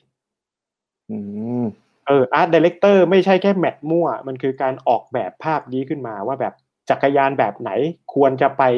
ประกบกับเหล็กแบบไหนที่มันจะรู้สึกว่าเป็นอันหนึ่งอันเดียวกันอะเอออืมอืมอืมการเลือกใช้คู่สีการเลือกดีไซน์ในงานมันมันโคตรทำให้งานมันมี value ขึ้นมาเลยอะอืมอืม งานนี้นะครับก็เป็นของพี่นอนะฮะจริงๆคือเราเราก็เคยไปสัมภาษณ์แบบเจาะลึกนะครับ ในช่วงเดือนที่แล้ว ถ้าใครอยากไปไปตามไปตามดูนะครับ เกี่ยวกับกับเนี่ยผลงานของพี่นอเนี่ยก็แนวคิดอะไรต่างๆ ก็สามารถไปย้อนดูได้นะฮะอืมตอนตอนนั้นตอนนั้นไม่ยังไม่ไม่ได้คุยกับพี่นอถึงงานนี้ลึกๆนะฮะแต่ผมคิดว่าเดี๋ยวในอนาคตเนี่ยน่าจะมีโอกาสอืมคุยเหมือนกัน อันนี้อธิบายอธิบายผู้ชมผู้ฟังเพิ่มเติมว่างานนี้มันคืออะไรเนาะก็คือ จริง ๆ แล้ว product เนี่ยอย่างที่เราเห็นนะครับ ขวาล่างก็คือเป็นเหมือนที่ล็อกจักรยานนะฮะแน่นอนว่า benefit มันก็คือต้องล็อกให้มันอยู่นะครับ อย่างที่ภาพที่เราเห็นนี่แหละว่าไม่ว่าจะล็อกกับอะไรก็ก็จะกลายเป็นเหมือนสิ่งนั้นไปเลยยึดติดแบบอันนั้นไปเลยนะเนี่ยฮะดูดูอันสีแดงอะโคตรดีไซน์เลยนะอืมอืมอืมอืมอืมเออเออผมตอนแรกผมไม่ไม่ได้นึกในมุมของดีไซน์เหมือนกันแบบเออ แต่ว่าอืมพอพอพี่ปิ๊กบอกว่าเออโห รายละเอียดทุกอย่างเนาะ มันต้องเป็นอืมคนที่แบบว่าอินกับจักรยานจริงๆ จะเห็นว่าอืม element อะไรต่างๆมาถึงแบบสีอะไรสอดคล้องกัน ถ้าถ้ามุมมองของกรรมการอะอันนี้งานมันเก่าแล้ว ถ้าเป็นคอมเมนต์มุมมองของกรรมการอะ พี่คิดว่างานชิ้นเนี้ยมันมีมันมีตัวมันมีชิ้นหนึ่งที่พี่ไม่ได้เลือกมาใส่อะ มันดึง มันดึงอีกสองชิ้นลงอยู่ อืม อืมลองลองน้องๆลองไป search บนออนไลน์ก็ได้ลองแคมเปญแบบครีมาล็อกอะไรเงี้ย คือคือถ้าวันนั้น ไม่รู้มันเหมือนตอนที่พี่เคยไปตัดสินหรือเปล่าถ้ามันไอสองงานเนี้ยพี่ว่ามันทรงพลังพอแล้วอะการที่มีอือฮึชิ้นที่สามชิ้นที่สี่มา แล้วมันดึงไอเดียเราลง มันทำให้อีกอีกสองชิ้นมันวีคลงอะไม่จำเป็นต้องส่งไปนะสองชิ้นเขาก็นับเป็นแคมเปญในการส่งประกวดโฆษณาเออเออมึปงกประหติยัดผมนึกผมนึกว่ามันต้องสามชิ้นหรืออะไรอย่างนี้มึงประหยัดตังค์กว่าด้วย ส่งสองชิ้นเขาก็นับเป็นแคมเปญอยู่แล้วอ่าเออเอออันนี้ครีเอทีฟนะครับ อันนี้ลึกเลยนะครับ คุณไม่ต้องสร้างงานเยอะๆนะครับ ขใช่อไอเดียดีๆ คมๆ แล้วก็แค่สองชิ้นก็เอาอยู่นะฮะเอาเอาเอาโทษนะ ส่งคานไปอย่างเงี้ย ส่งคานไปชิ้นละสามไม่รู้เท่าไหร่แล้วสามสี่หมื่นมั้งสามสี่หมื่นหกหมื่นอะส่งสี่ชิ้นหกสี่ยี่สี่สองแสนสี่กับส่งสองชิ้น อืม เออ ได้ฮะมางานต่อไปครับโอ้อันอันนี้ อันนี้ตอนเห็นครั้งแรกแบบมัน เท่จังวะ ตอนนั้นอืมเราเห็นแบบแวลี่จูเนียเลยนะงานนี้แบบพี่แทบจะทำงานปีแรกด้วยแล้วก็แบบว่า เออ แพ็กช็อตแม่งก็เบลอเว้ยอืมเนกอะว่าคือมันทำอย่างนี้ได้ด้วยเหรอว่าโฆษณาเมื่อก่อนเราก็จะเคยเห็นแบบภาพก๊อปปี้แล้วก็วางโลโก้มันมันเหมือนโบรการวาง layout ท่ามาตรฐาน แต่พอมันเกิดการเล่าเรื่องในภาพ แล้วพี่รู้สึกว่าอันเนี้ยมันเป็น มันเป็นมันเป็น print ad ที่มี storytelling อยู่อะ มันเห็น before มันเห็น after มันเห็นมันเห็น benefit ของของ product แล้วมันชัดเจนแล้วพี่คิดว่าเสน่ห์อันหนึงคือ photography photography ทำให้เราเหมือนเหมือนเราเข้าไปอยู่ตรงนั้นจริงๆอะการเลือกมุมภาพการใช้ mood tone ต่างๆ แต่พี่คิดว่าไอเดียมันอะ เท่ benefit benefit ของของ หรือ message มันพูดแค่ว่าเผ็ดใช่ไหม แต่ว่า insight มันคือเฮ้ยเวลาเราโทษนะ เวลาเรา have good sex เวลาเราเราเราทำอะไรที่มันแบบฟินดันเล่อะใช่ไหมเมื่อเมื่อไหร่ที่มันผ่านอะไรที่มันมาอย่างแบบโชกโชนอะแม่งแบบ cigarette after sex อันเนี่ยมันมีมันเหมือน reward เออ มันไม่ได้พูดแค่เผ็ดนะ มันพูดถึงเห็นไหมจานที่แบบกินอย่างเกลี้ยงเลยแม้แต่เผ็ดแต่แม่งอร่อยอะมันเหมือนกับ มัน ถ้าถ้าเอาเอาภาษาแมนๆก็คือเพิ่งเพิ่งมีเซ็กที่มันเร่าร้อนมา แล้วมันต้องแบบฉลองด้วยด้วยซิกาเลตสักสักสักบวนนึงอะเออแล้ววิธีการเล่าภาพเออมิติมันลึกกว่าแค่แบบอ๋อเผ็ดอืใช่ไหมอือืถ้าเราดูแค่แบบ ถ้าเราดูอย่างที่พี่บอกถ้าเราดูแค่แบบ what กับ how อะอ๋อ what คืออะไรเขาอยากจะบอกเราว่า กินแล้วเผ็ด แต่ว่า how คือ แต่ว่า how คือ เอ่อ แต่ว่า how คือ how คืออ๋อใช้โฟโตกราฟีในการเล่า แต่ถ้าเรานึกถึง why มันมาเป็นภาพนี้อะอืมอืมอืมอืมใช่ไหมอันนี้จเล่ริงนๆก็เป็นเป็นเป็นเคล็ดลับของพี่ปิ๊กเนาะที่อยากแนะนำนะครับอืมทุกคนก็คืออมเวลาเราดูงานเนี้ยอย่าไปดูแค่นะฮะว่าเฮ้ยมันคือ what กับ how แต่ว่าพยายามอืมมองในมุมของ why มากขึ้นแล้วเราจะเห็นอะไรที่แบบว่าเฮ้ยมันมันมันน่าสนใจเห็นไอเดียเห็นอะไรต่างอืม เมื่อกี้เห็นมีน้องๆถามเวลาคิดงานไม่ออกทำไงครับพี่งานเร่งไม่มีเวลาก็เพราะเราคิดว่าเราจะเราคิดเราไปตั้งต้นว่า what แล้วเราจะ how มันยังไงล่ะเราลืมตั้งถอยกลับไปว่าเออทำไมเรามานั่งคิดโจทย์นี้อยู่วะใช่ไหมๆอืมอืมอืมสุดท้ายกลับไปที่อ๋อที่สุดแล้วเรายังไม่เคลียร์กับโจทย์นี่เองเราถึงคิดงานมันไม่ออก อืม เออ ใช่ไหมโจทย์มันมีจริงมันมีมันมีจุดประสงค์ของมันอยู่อะเราเข้าใจจุดประสงค์ของโจทย์ชัดหรือยังนะ ใช่เหตุผลเพราะว่าถ้าถ้าสมมติเราเข้าใจชัดตั้งแต่แรกเนี่ยเดี๋ยวไอ้วิธีการอะไรต่างๆเนี่ยมันก็ตามมาเองอืมใช่ไหมไม่มีทางอืมผิดหรอกอืมเผลอๆไม่ต้องไปขายลูกค้าหลายหลายไอเดียด้วยซ้ำการอืมขายลูกค้าหลายไอเดียคือมันทำให้เห็นว่าอ๋อไอเดียที่เราคิดมามันใหญ่พอที่มันจะจะ spin ได้เป็น creative idea ที่มันหลากหลายนึกออกปะอืมอืมอืมอืมอืมได้ฮะนี่ก็เป็นสามผลงานนะครับในซีรีส์ปินแอเอานะฮะอันนี้ก็ต่อไปอันนี้อันอืมอืมชิ้นนี้เป็นเหมือน Gold Lion ชิ้นแรกของไทยนะอืมอืมอืมอืมเอออย่างงานอย่างงานแบบ always always fresh ของของเอ่อเทสโก้ไอ้นั้นก็ Gold Lion ไอตัวจักรยานนี่ก็โกไลออนโอ้นี่คืองานระดับแบบสุดๆนะครับใช่ของของไทยเลยนะฮะตากล้องสามคนสตากล้องสามคนที่เอ่อก็รู้ใช่ไหมว่าพี่อนุชัยก็เคยเป็นตากล้องอันดับหนึ่งของโลกนะ อืมอืมอืมอืมอืม ชิ้นที่สองนี่คือพี่ชุบ พี่ชุบของชุบชีวิต ไอจักรยาน แล้วก็ชิ้นนี้คือพี่เอฟ้าดนนากาล่าสไตล์เมื่อก่อน เมื่อก่อนยุคภาพนิ่งเฟื่องฟูแบบโฟโตกราฟีเมืองไทยเก่งๆเยอะอืมจนมาถึงยุคปัจจุบัน CGI ก็พี่สุรชัยใช่ไหม CGI อันดับหนึ่งของโลก ประเทศไทยวงการโฆษณาไทยมีอันดับหนึ่งของโลกเยอะมากนะเว้ย ใช่ฮะหลายคนอาจจะไม่รู้เนาะจริง เราได้แบบเออโอ้ยชื่นชมโฆษณาประเทศอื่น แท้จริงแล้วคนไทยนี่แหละเจ๋งๆเยอะมากถูกต้องนะฮะอันนี้นี่มีคำถามมาพี่ปิ๊กเนี่ยครับอืมจากตัวอย่างที่ให้ดู print ad copywriting ครับใน print ad เนี่ยจริงๆ ไม่จำเป็นต้องมี text เลย อืมใช่ไหมพี่ คือคือหลายใช่คนก็จะเข้าใจว่าอะการทำ key visual การทำ print ad ขึ้นมาหนึ่งควรจะต้องมีภาพและ text แต่เนี้ยแปลว่าเนี่ยงานต่างๆ ที่วันนี้เรามาเอามาให้ดูเนี่ยไม่มี text เลย อืม ย้อนกลับไปย้อนกลับไป ตอนเมื่อกี้ต้นชั่วโมงอะที่เราพูดแหละ ถ้าเราคิดแล้วเราความชัดของไอเดียมันคืออะไร ถ้าเรามีไอเดียแล้วมันยังไม่ชัด เราก็ต้องเติมลงไป เติม text ลงไป เพื่อแบบให้วาดภาพให้มันวาดความคิดให้มันชัดขึ้น แต่ถ้ามันชัดแล้วเราถอดออก แล้วมันเหลือช่องว่างให้ให้คนดูแอดหรือว่าคอน sumer เขาคิดเองอะ่ะ เราให้ reward เขาอยู่ งานเราให้รางวัลเขาอยู่นึกออกปะครับเคยเห็น moment คนที่เวลาเขาเหี้ย โทษนะพูดพูดหยาบได้ เอาเลยพี่ เออแบบว่าแม่งง่ายจังวะ เพราะว่ามันเราเราอะให้ reward เขาอยู่ แต่ถ้าเราไปอธิบายเขาหมด งานมันก็จะไม่มีเสน่ห์อืมเออบางทีบางทีมันแบบภาพมันพูดแล้วก๊อปปี้ก็ไม่ต้องตอกย้ำอืมใช่ไหมอืถ้าก๊อปปี้มันถ้าก๊อปปี้มันเจ๋งมาก ภาพก็ไม่ต้องไปขโมยซีน ภาพก็ลดตัวเองลงมาอะ สองส่วนนี้มันกระทำอะไรกระทำมากกว่ากันก๊อปปี้หรือว่าภาพ ถ้าภาพกระทำกว่าให้ภาพทำงาน ถ้าก๊อปปี้กระทำกว่าให้ก๊อปปี้ทำงาน ถ้ามันต้องการประสานงานกันก็หาจุดร่วมตรงกลางให้มันเจอว่าอ๋อนี่คือเสน่ห์ที่ภาพกับก๊อปปี้มาทำงานร่วมกันนะออเลนส์มันมีซีรีส์ออเลนส์ print ad อย่างเงี้ย ภาพสวย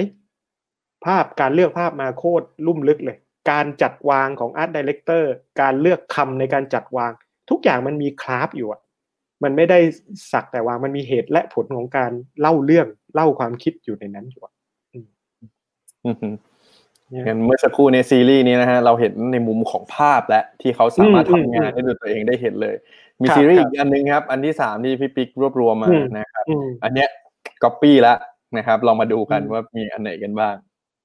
อืมอืม อืมครับ ไอซีรีส์เนี่ยมันอืม ไอซีรีส์นี่เดี๋ยวก่อนก่อนเล่าซีรีส์นี่มันเหมือนกับ เออเราพูดกับตัวเองนะไอปิ๊กมึงเป็น art แล้วมึงจะเอาใจ art อย่างเดียวไม่ได้อะไรเงี้ยมันก็มีแบบว่าเดี๋ยวมีคนน้อยใจ เออ มันก็เออมันก็มีก๊อปปี้เจ๋งๆในบ้านเราเยอะนะ แล้วมันก็แบบว่า art art ยอมลงให้ในหลาย ๆ งานว่าแบบเฮ้ย art ขอทำหน้าที่แค่นี้พอเพราะก๊อปปี้คุณสุดยอดแล้วนะอันนี้ตอนเห็นครั้งแรกพี่โคตรชอบเลย แล้วพี่ชอบเวอร์ชั่นภาษาไทยด้วย ไม่รู้มีเวอร์ชันภาษาไทยปะ เดี๋ยวลองนะให้ทีมงานดูให้นะฮะเออหน้าต่อไปมีปะเออจริงๆอือฮึถ้าไม่มีเดี๋ยวยังไง เดี๋ยวให้ทีมงานส่งแปะใช่ในคอมเมนต์ใช่ให้ดูกันใช่ใช่จริง ๆ อันเนี้ยมันคือ จริง ๆ อันนี้มันคือภาษาไทยตอนนั้นพี่จำจนถึงทุกวันนี้เขาเขียนแค่ว่าแบบช่วงนี้วัวบ้าreal-time นะนี่คือ real-time marketing ถูกปะเออ อันเนี้ยเนี่ยช่วงนี้วัวบ้า แล้วแม่ง real-time marketing แล้วก็วิธีการคือ การทำคล้ายๆ ปัจจุบันก็คงเป็นไวรัลอะออกไปทำซึ่งสมัยนั้นยังไม่มียังไม่มีโซเชียลเน็ตเวิร์กให้คนแชร์นะ แต่นี่คือการเล่าความคิดเขาไอ้ไกลอันนี้คือครีเอทีฟปัจจุบันเป็น ECD อยู่ที่แกรมมี่มั้งเออ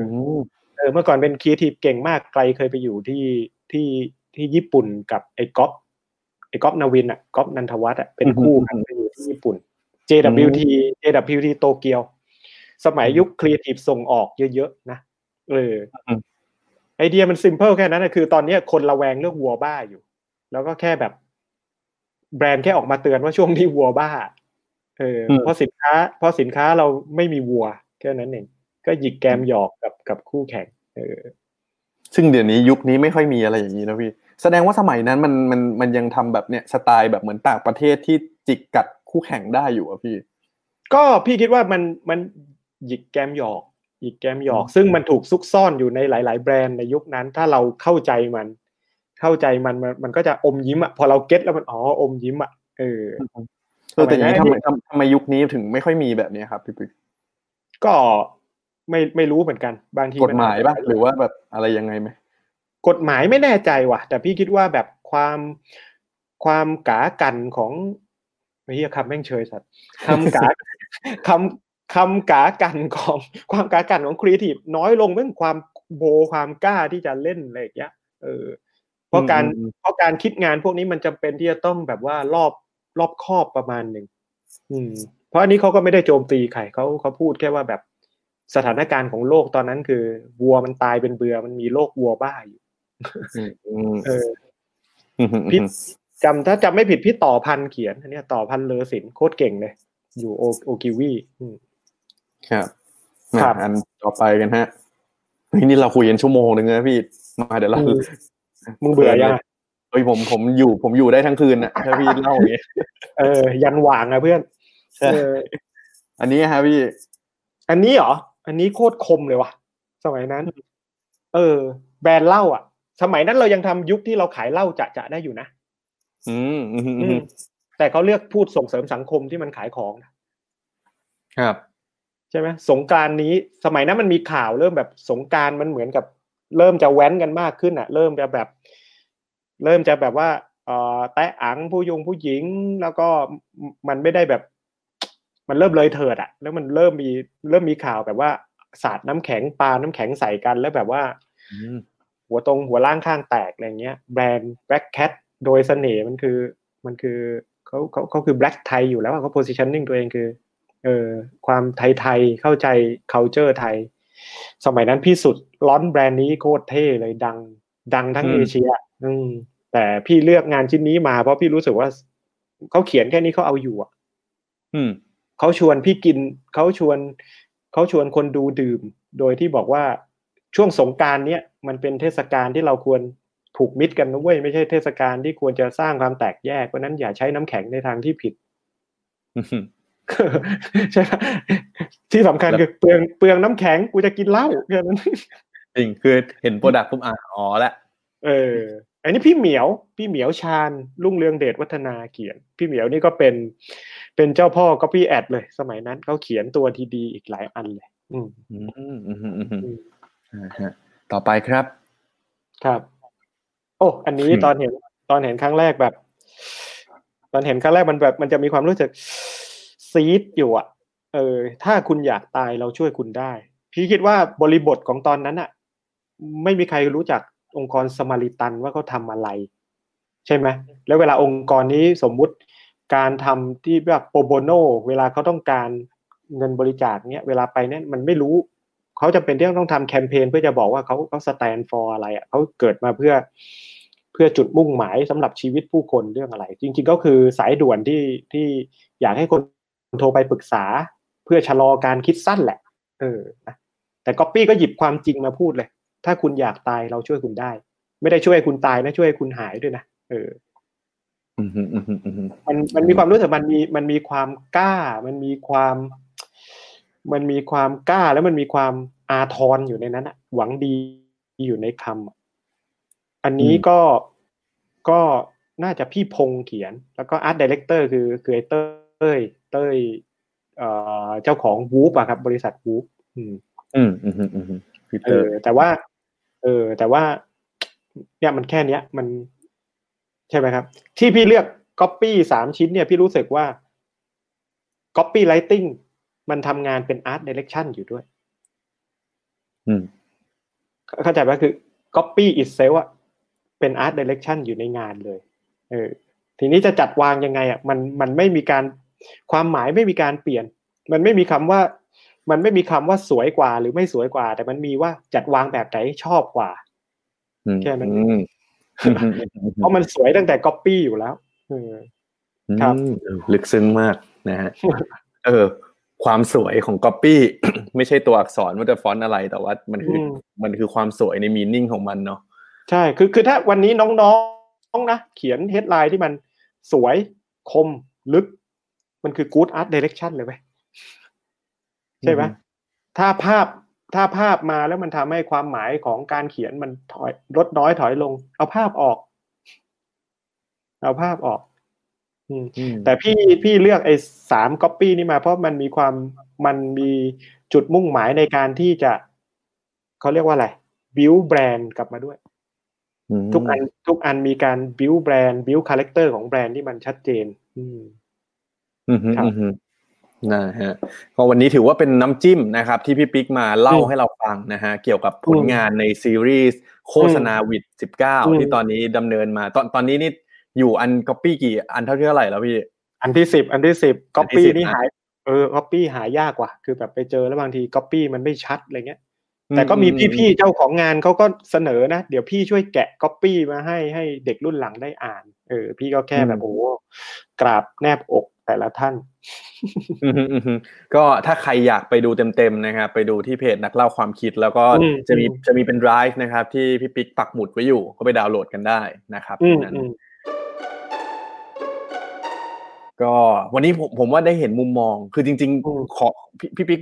ต้องรีบไปไหนวะพี่เหอนไม่รีบนี่ต้องกูกูอยู่บ้าน อ๋อโอเคเออแล้วมันอืมมันก็เดี๋ยวเคอร์ฟิวเนาะ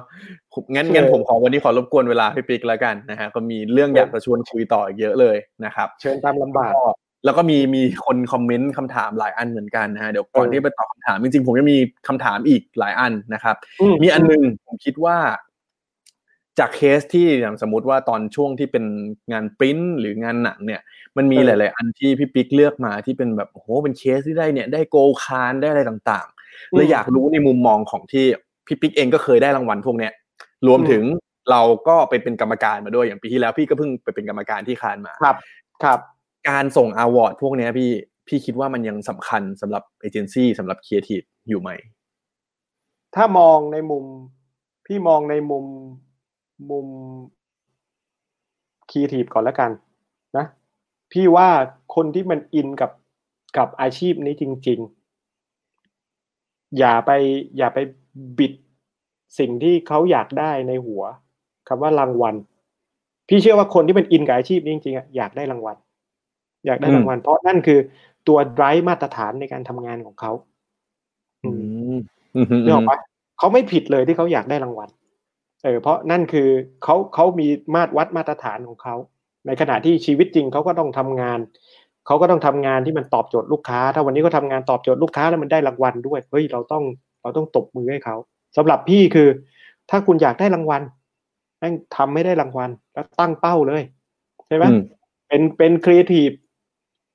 เอาตรงๆไว้เป็นครีเอทีฟก็ต้องแบบว่า ถ้าวันนี้คานมันยังอยู่อะ เออ มันก็ต้องคือ มันต้องได้คานสักตัว เอออมโกเหมือนเป็น achievement ของ creative เนาะว่า ชีวิตหนึ่งฉันควรจะต้องได้เนี่ยคานสักตัวหนึ่งโกคานต้องได้อะเออใช่โกโกคานต้องได้กลางปีต้องทำให้ได้อะคือ ถ้ามันตั้งเป้าอย่างเงี้ยใช่ไหมมึงตั้งเป้าระดับงานว่ากูต้องคิดงาน Grand Prix อะแล้วมันคิดไม่ออกอะมัน drop มามันเหลือแค่ Gold มันเหลือ Silver ใช่ไหมแต่ถ้าวันนี้เราน้องๆคิดบอกว่าอ๋ออยากจะทำส่งรางวัล อยากได้แค่ shortlist ก็พอ อย่าทำเลย อืมเพราะมันไม่ได้ shortlist มันก็จะตกรอบไปเลยอืมอืมอืม นึกออกอืมเพราะเราหวังน้อยอะ drive มัน พลังพลังของคนที่มันอยากได้ ได้ได้โกกับพลังของคนที่มันอยากได้แค่ shortlist มันคนละพลังกันอะอืมเออพอเวลางานงานจริงแล้วเวอร์ชั่นที่มันต้องมาอัพเวอร์ชั่นเป็นงานที่มันต้องส่งประกวดมัน need craft อะมัน need อืมอืมการทดลองมัน need การลงทุนเวลากับงานชิ้นหนึ่งเพื่อให้เพื่อให้คนทั้งโลกยอมรับอะ มันไม่ใช่แบบว่าทำเพื่อส่งไปแล้วกูได้ trophy อะ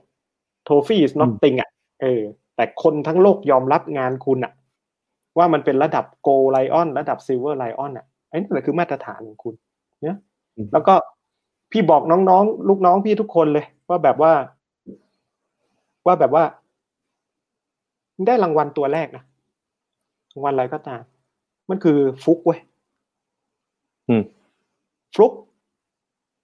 พี่ยังพูดเลยแป้งฟลุก การได้รางวัลตัวที่สองอะ มัน prove ว่าไอ้ครั้งแรกอะไม่ฟลุก อืมอืมเออ เมื่อไหร่ที่ได้ครั้งที่สามมันบอกว่านั่นคือมาตรฐาน อืม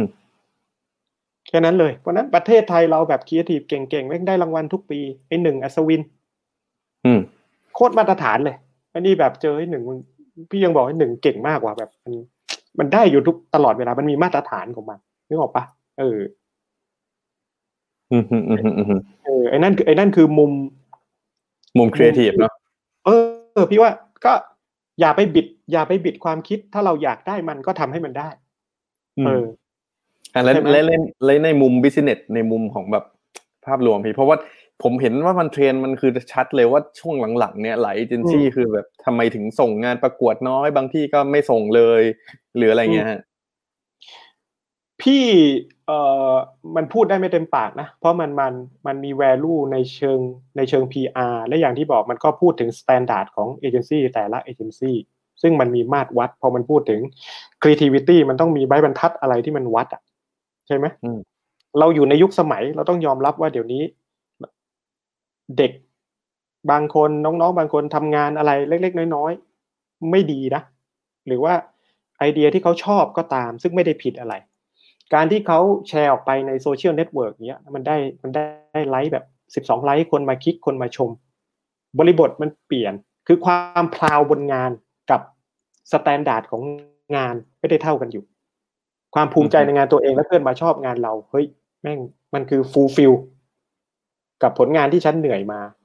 แต่การที่คนมายกย่องงานเราแล้วมันมันมี standard วัดอะมันทำให้พี่คิดว่ามันเป็น drive ที่มันขับ นักคิดทุกคนไม่ว่าจะเป็นวงการเราอย่างเดียวนะมันเป็นวงการอื่นด้วย ใช่ไหมอืมอืมอืมอืมดังนั้นจริง ๆก็คือแล้วแต่บริษัทแล้วแต่หัวหน้าที่เราอยู่เหมือนกันเนาะว่าแน่นเขาอนจะแน่ใช้นอนเขาจะเข้าใจบริบทนี้เข้าใจว่าความสำคัญของมันมันมากน้อยขนาดไหน แต่ว่าแน่นอนว่ามันอย่างที่พี่ปิ๊กเล่าอะโหส่งงานหนึ่งสามสี่หมื่นเลยนะมันมันก็คงมีเรื่องเบื้องหลังภายในอยู่ว่า อาจจะมีเหตุผลในทางธุรกิจทางอะไรต่าง ๆ เหมือนกันว่างบประมาณอะไรต่างๆ ก็จะจำกัดประมาณหนึ่งนะฮะอืมแต่ก็ยังพี่คิดว่าอืมสำหรับครีเอทีฟรุ่นใหม่ที่ที่จริงจังกับอาชีพนี้มันเหมือนลู่วิ่งยาวๆที่ที่เขาได้วิ่งไปเรื่อยๆเขาได้วิ่งแบบchallenge ตัวเองไปเรื่อยๆอะนึกออกปะเออบางคนก็แบบเอ่อพอได้มันแล้วก็เลนส์ชีวิตเปลี่ยน ฉันเข้าใจมาแล้ว ฉันเคยได้มาแล้ว บางคนพอได้แล้วก็ push ตัวเองขึ้นไปอีกให้มันได้รางวัล แต่ว่าเราต้องกลับมาที่แบบ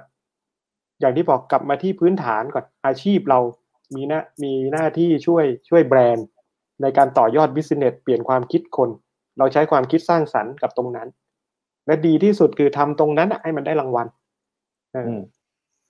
ซึ่งเพราะอันเนี้ยอันเนี้ยนี่ผมอธิบายผู้ชมผู้ฟังหลายว่าคนว่าแบบอืมเฮ้ยจริงๆงานรางวัลเนี่ยมันจะมีเหมือนคำศัพท์หนึ่งเนาะที่เขาใช้กันว่าเป็นงานสแกมอะไรใช่ไหมพี่อืมพี่พี่ปิ๊กช่วยอธิบายให้หน่อยว่างานแนวนั้นมันคือประมาณไหนอะครับ คือพี่คิดว่างานสแกมมันคืองานที่มันจริง ๆ เพียวสแกมในยุคเมื่อก่อนมันคือโอเค กูคิดงานขึ้นมา แล้วกูก็สมมุติสินค้าขึ้นมาด้วยอืมซึ่งปัจจุบันมัน ปัจจุบันเขาเรียกว่า initiative มากกว่า คือฉันคิดมา แล้วฉันก็ไปนำเสนอแบรนด์ เพราะเดี๋ยวนี้โลกมันโอเพนคือแบรนด์ก็ไม่สามารถให้คุณทำอะไรมั่วๆได้อะอือฮึอือฮึนึกออกว่าเออ เพราะว่าสมมุติพี่ทำพี่ทำงานขึ้นมาแล้วพี่ชอบไอเดียนี้มากเลย เออ แล้วพี่ไปไปให้ลูกค้า ลูกค้าแอปพูฟโอเค นั่นก็เท่ากับลูกค้าแอปพูฟก็ซื้อสื่อมีเดีย ปกติตามกฎในการประกวดใช่ไหมเออ เลนส์ของลูกวิธีคิดของลูกค้าเขาก็เปลี่ยนละเขาก็มองว่าการที่เขาวินรางวัล มันก็เป็นอากูด PR นะ globally เลยนะอืม PR ระดับโลกเลยนะ แล้วแบรนด์บางแบรนด์เนี่ยแทบจะโอเพนให้ให้ทำสิ่งเหล่านี้เลยนะถ้าเราสังเกตเบอร์เกอร์คิงอย่างเงี้ย งานไม่มีโจทย์หรอกเต็มไปหมดงานโจทย์ใช่ คิดมา แต่ว่าสิ่งที่มันได้คืออะไรโอ้โห แบรนด์มันได้ talk ตลอดเวลาเลย งานประเทศนี้ก็ทำขึ้นมาเจ๋งๆ เพราะเดี๋ยวนี้มันไม่จำเป็นต้องทำงานไทยให้เมืองไทย talk อะมันทำงานมันทำงานที่ญี่ปุ่นแล้วมันให้ประเทศไทย talk เกี่ยวกับแบรนด์เราก็ได้ ถูกอืปะอฮึเออโลกมันมันไม่มีโลกมันไม่มีข้อต่อแล้วมัน seamless มากแล้วอะเอออืมนึกออกปะอือฮึแต่ถ้าเราแบบว่าโหยงานนี้ไม่เคยเห็น ไม่เคยเห็นของจริงเลยอะก็เหมือนกับเราทำ case study ขึ้นมาเพื่อโปรโมทอะ มันก็ไม่ได้ long lasting ถูกปะ เออถ้า fair point คือสำหรับพี่พี่ก็บอกอะอยากทำงานประกวดใช่ไหมมันไม่มีโจทย์ก็ต้องทำให้ได้โคตรดีว่ะใช่ไหมกลับไปที่แบบถ้าจะทำก็ทำให้ถึง อย่าทำครึ่งๆกลางๆ แค่นั้นเองยอมอดหลับอดนอนสองอาทิตย์ในการคลาฟมันปะได้ปะล่ะ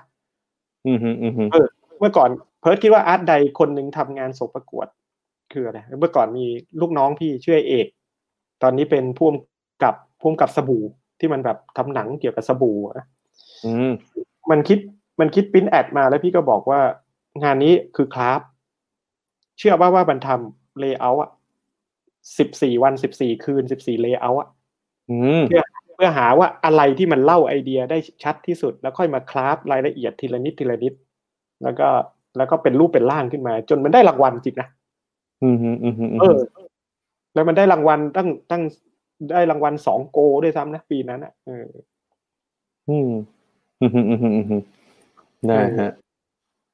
คือถ้ามันไคือถ้ามันกทำแล้วอืมเออ คือถ้ามันทำแล้วมันอะดรีนาลีนของครีเอทีฟมันออกมาอย่างเงี้ย จะไปจำกัดมันไว้ทำไมวะจริงใช่ไหมแต่อย่างแต่อย่างเงี้ยพี่ปิ๊กแล้วบางคนเขาก็อาจจะแบบโอเค เนี่ยพี่ปิ๊กบอกแหละว่าครับเฮ้ยสักวันหนึ่งมึงควรจะมีสักรางวัลนี่แหละ ถ้ามึงอืมเต็มที่แบบโอ้โหตั้งใจมีอืม passion อยากจะลุยทางนี้มีมีจิตวิญญาณของครีเอทีฟอยู่แล้วเนี่ยก็ควรจะมีรางวัลมาสักอันหนึ่งแต่อย่างเงี้ยในมุมของพี่ที่เคยไปเป็นกรรมการหลาย ๆ ครั้งเนี่ยครับครับ ถ้าสมมติเวลาเราดูงานแล้วงานที่มันจะได้รางวัลเนี่ย มีคำแนะนำไหมพี่ว่าควรจะทำงานแบบไหนออกมา แล้วมันจะมีสิทธิ์ได้รางวัลสูง โอ้ไม่มีไม่มี ไม่มีกฎเลยว่ะเพื่อนมันคือมันคือ ข้อตกลงของคนสิบกว่าคนในห้องนั้นเลยอะอืมอืมอืมอืมนึกออกปะคือคืองานมันอาจจะคนชอบทั้งโลกนะ แต่ในห้องนั้นมีสิบสองคน แล้วคนเจ็ดคนไม่ชอบมันยูก็ไม่ได้รางวัลแล้วอืมอืมถูกปะเพราะมันเกิดการถกเถียงที่มันมันมีเดฟในการถกเถียงเยอะมาก ถึงแม้มันจะมีเกณฑ์ว่าอ๋อไอเดียมันต้อง Impact ง่าย แล้วก็มันฟิตกับสื่อ relevant กับคอน sumer แล้วก็ แล้วมันต้องแบบว่า ownable โดยแบรนด์อะไรมันมีมันมีเกณฑ์ในการตัดสินแต่ที่สุดแล้วมันคือโคตร emotional เลยเว้ยเวลาตัดสินอะอืมมันเหมือนมีเหตุผลแต่มันมี emotional หนักกว่าเหตุผลอยู่ในนั้นอะอืมอืมอืมเพราะว่าอย่างเงี้ยพี่มันมันเลยอาจจะเป็นเหตุผลที่เพราะผมอะเคยเพิ่งเคยไปตัดสินที่ศรีลังกามาเหมือนกัน ก็เลยแบบเออเข้าใจละเข้าใจมูดในการใช่ไหมเอปิใช่ก้าใช่ใช่ไหมใช่อืมก็เลยแบบเฮ้ย มันเลยอาจจะเป็นเหตุผลหรือเปล่าทำไมหลาย ๆ แคมเปญเขาต้องกันหน่ำ PR มาก ๆ เลยก่อนที่จะจัดอวอร์ดเพื่อให้กรรมการรู้จักผลงานนั้นก่อนที่จะไปเข้าเข้าแบบห้องตัดสินหรือเปล่า มีผลไหมพี่พวกนั้น ไม่ร้อยเปอร์เซ็นต์เพื่อน เวลาไปเลในห้องตัดสินมันไปเจอช้างเผือกข้างในนั้นก็ได้ อืมอืมอืมอืมเออ เจอช้างเผือกแล้วว่า อืม สุดท้ายมันจะถูก discuss กัน ทุกสิ่งทุกอย่างในอาชีพเนี้ย ไม่ว่าอยู่จะ คุยกันปัจจุบันนี้อย่างที่เราพูดอะเราพูดถึงถึงเรื่องถึงเรื่องคอนเทนต์ปัจจุบันเวลาเราไปดูงาน inspiration เราจะพูดถึงเทรนด์ใช่ไหมเออเด็กรุ่นใหม่สนใจเทรนด์กับ tool ในการในการเอามาใช้ทำดิจิ t a ลมาร์เก็ตติ้งแต่ว่า มันไม่เคยตั้งคำถามว่า core value ของธุรกิจเนี่ย มันคืออะไร สุดท้ายมันกลับมาที่คำคำเดียวเลย ไอเดียคืออะไรนะ ลูกค้าก็จะแบบไม่ว่าคุณจะทำเซจี้มา 20 หน้า ไม่ว่าคุณจะ execution เป็นนะลูกค้าก็จะถามเลยไอเดียคืออะไร consumer take out สิ่งนี้เข้าไปในหัวเขาอะคืออะไร อย่างที่พี่แล้วบิ๊กบอกว่า เราอยากอืมให้เขามีความคิดมีความรู้สึกยังไงเนาะใช่ แล้วอือฮึความเก่งของ Creative คือ ในไอเดียนั้นอะเราเอา Product Low ใส่เข้าไปในชีวิตคนได้ไงอืมใช่ไหมเออแล้วก็แล้วแบรนด์โลเราคืออะไรวะอืมอืมอืมอืม ใช่ไหมไม่นั้นมันจะกลายเป็นใครพูดก็ได้ เมื่อไหร่ที่หนึ่งไอเดียแล้วถอยกลับมา โอ้ เป็นแบรนด์เหล้าได้ทุกยี่ห้อเลย เจ๊งโชว์ เรากำลังโฆษณาให้แคตตา o r y อยู่อืมอืมอืมอืมทุกคนแบบตบมือเลย โอ้โหแม่งมีคนรณรงค์ให้ขอบคุณมากคนเออ มีคนรณรงค์ให้คนกินเหล้าเยอะ มีคนรณรงค์ให้ซื้อยาสิวเยอะขึ้นเว้ยแต่ไม่มีเหตุผลว่า เอ๊ะทำไมต้องเป็นทำไมต้องแบรนด์นี้ เออทำไมต้องเป็นแบรนด์ฉันเท่านั้นนึกออกว่าอืม ถอยกลับมาอ๋อ คนจำหนังโฆษณาได้ แต่ไม่มีไม่มี brand role ไม่มี product role อยู่ในชีวิตเขาจบอืมอืมเยอะเยอะมากในในยุคหนึ่งนะฮะที่เขาเรียกกันอืมว่าโอ้ยชอบทางหนังไวรัลนู่นนี่แล้วก็อืมจบด้วยแบรนด์เฉยๆสุดท้ายคนจำหนังได้ แต่จำแบรนด์ใช่จำอะไรไม่ได้ อืม เด็กรุ่นมันเหมือนกับยุคสมัย อะ พี่พี่คงไม่พูดว่าแบบใครเป็นไงมัน ยุคสมัยมันถูก มันถูกเหไปตามเทรนด์ เทรนด์อืมบอกว่าช่วงนี้มันพูดถึง Big Data มันพูดถึง มันพูดถึงเอ่อมันพูดถึง person personal life marketing อะไรพวกนี้คือเทรนด์แต่ความเข้าใจจริง ๆ คือ เอ๊ะ เราจะเอาสิ่งเหล่านี้แปลงเป็น insight ที่มันแบบเข้าใจก็อย่างลึกซึ้งได้ไงวะ เราต้องอย่าลืมก่อนนะ ว่าแบบทุกคนมีสิทธิ์เข้าถึง Data เท่าๆกัน ทุกเอเจนซี่ก็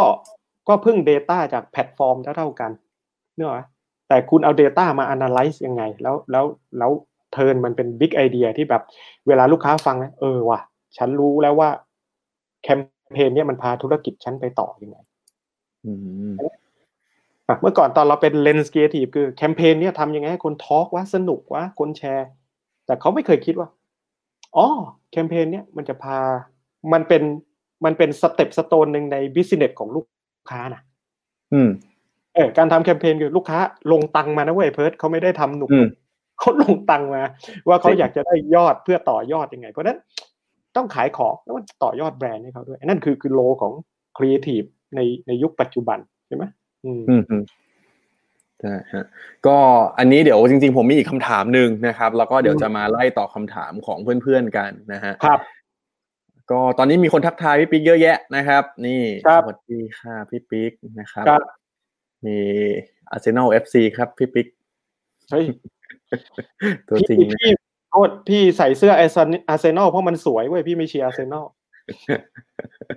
แล้วก็นี่ฮะฟังได้แล้วได้ความรู้มากเลยนะครับอะผมย้ำอีกครั้งหนึ่งนะครับคือวันนี้ก็ยังมีอยู่กับเราเนี่ยสดๆกันเยอะอยู่เหมือนกันนะครับอืมวันนี้เรามีแจกขนมนะฮะ คืออยากให้ทุกคนใช้ความคิดนะครับ แล้วก็มาร่วมกันพูดคุยกันนะครับ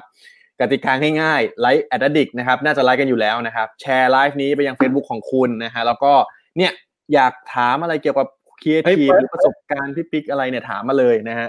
มึงให้เขาไลก์เพจนักเล่าความคิดด้วยดิเออ ได้อีกอันหนึ่งนะครับ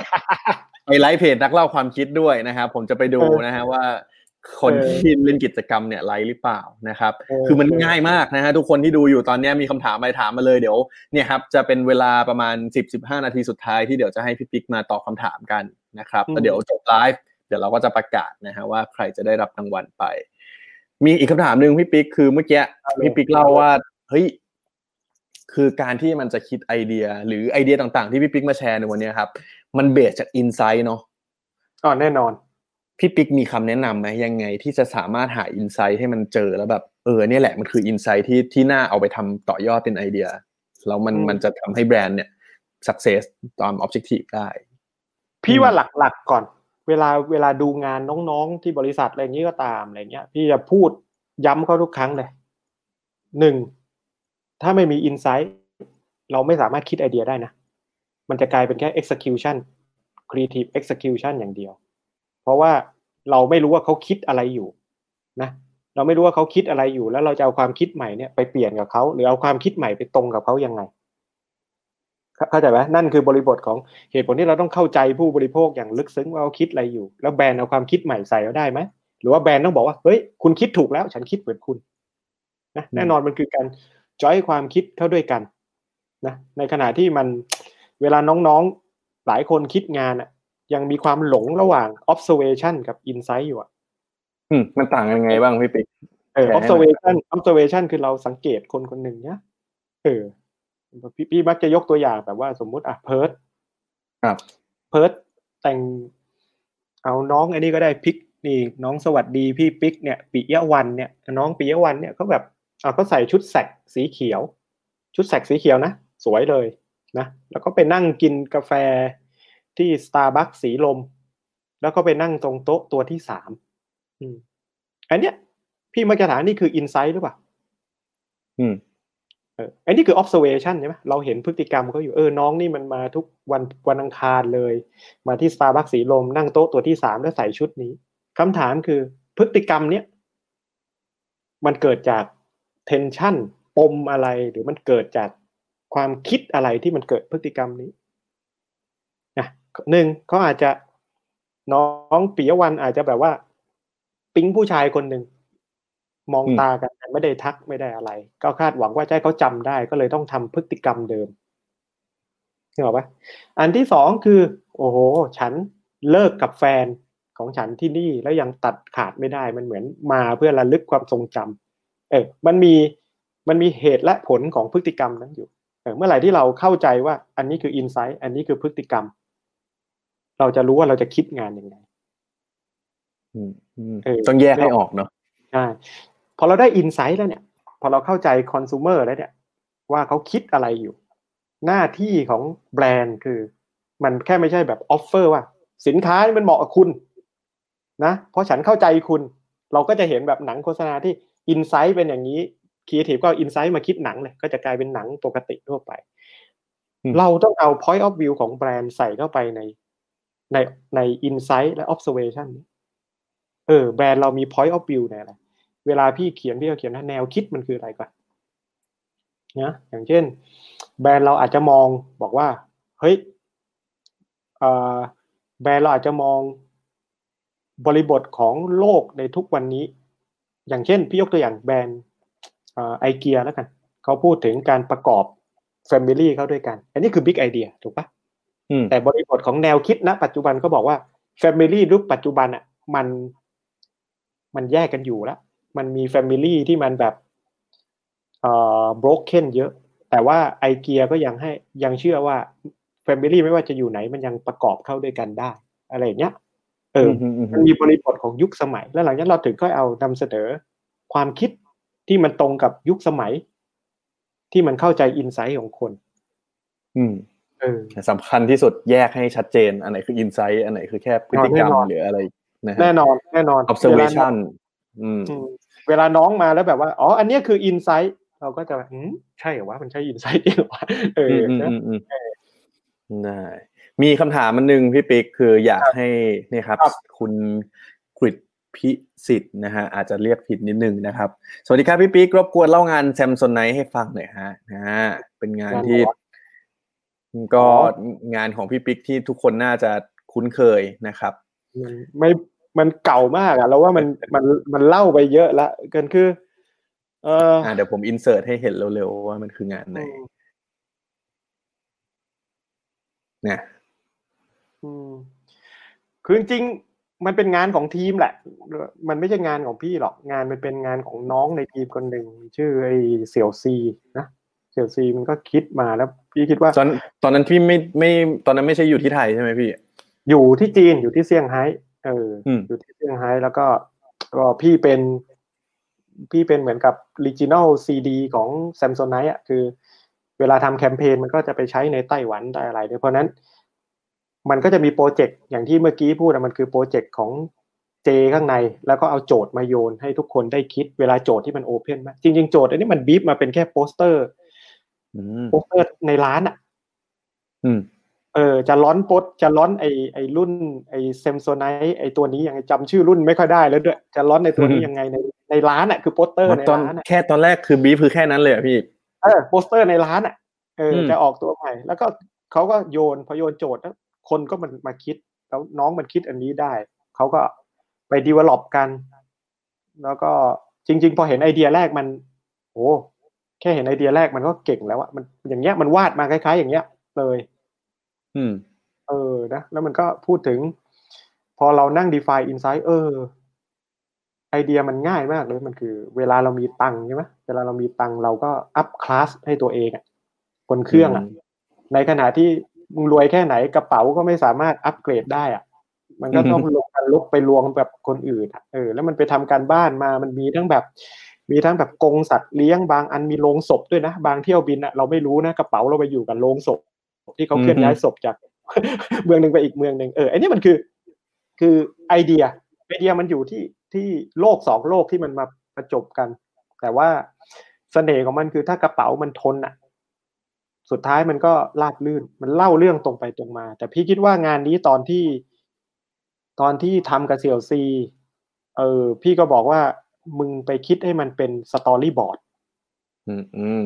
เออเออคือคือเขียนคิดไงก็ได้เหมือนให้มองจากไอ้ด้านซ้ายไปขวาอย่างเงี้ยค่ใช่อยๆให้เป็นใช่เรื่องใช่ไหมพี่ใช่ใช่มันก็คิดมาเป็นประมาณแบบ ตอนแรกมันคิดมาประมาณสิบสองซิปมันยาวเฟื้อยเลย เราก็นั่งตัดอืมตัดตัดตัดตัดเออ ตัดไปเรื่อยๆ จนจนนั่นแล้วก็ไปขายลูกค้าตอนที่เขาไปขายลูกค้ามันเป็นมันเป็นเขาเรียกว่าสเก็ต เขาเรียกว่าอะไรวะเหมือนภาพสีน้ำมันอะภาพวาดการ์ตูนการ์ตูนหน่อยอืมอืมแล้วก็ทางบริษัทเขาก็เห็น potential ก็ไปขายนายใหญ่ นายใหญ่ของ Samsonite นายใหญ่ของ Samsonite เขาก็อนุมัติให้ทำแคมเปญนี้แล้วเขาก็ซื้อมีเดียในหนำบงหนำบินอะไรเงี้ยอืมเนี่ยเจอเจอร้อนไปแป๊บหนึ่งเจอคนจีนด่าเลยด่าเละเลยในหนำบินอะทำไมอะแม่งมันนรกไงนรกอ๋อคือคือ ไอเดียโอเคไว้ยแต่ไป placement ผิดที่อะนึกออกปะเออออืมอืมอืมเออเออแล้วก็มันก็เนี่ยมันมันก็มามาไกลงั้น แล้วก็พี่ว่าข้อดีของอันนี้มันคือ มันคือความมหัศจรรย์ของพี่สุรชัยแล้วก็อีลูชันด้วย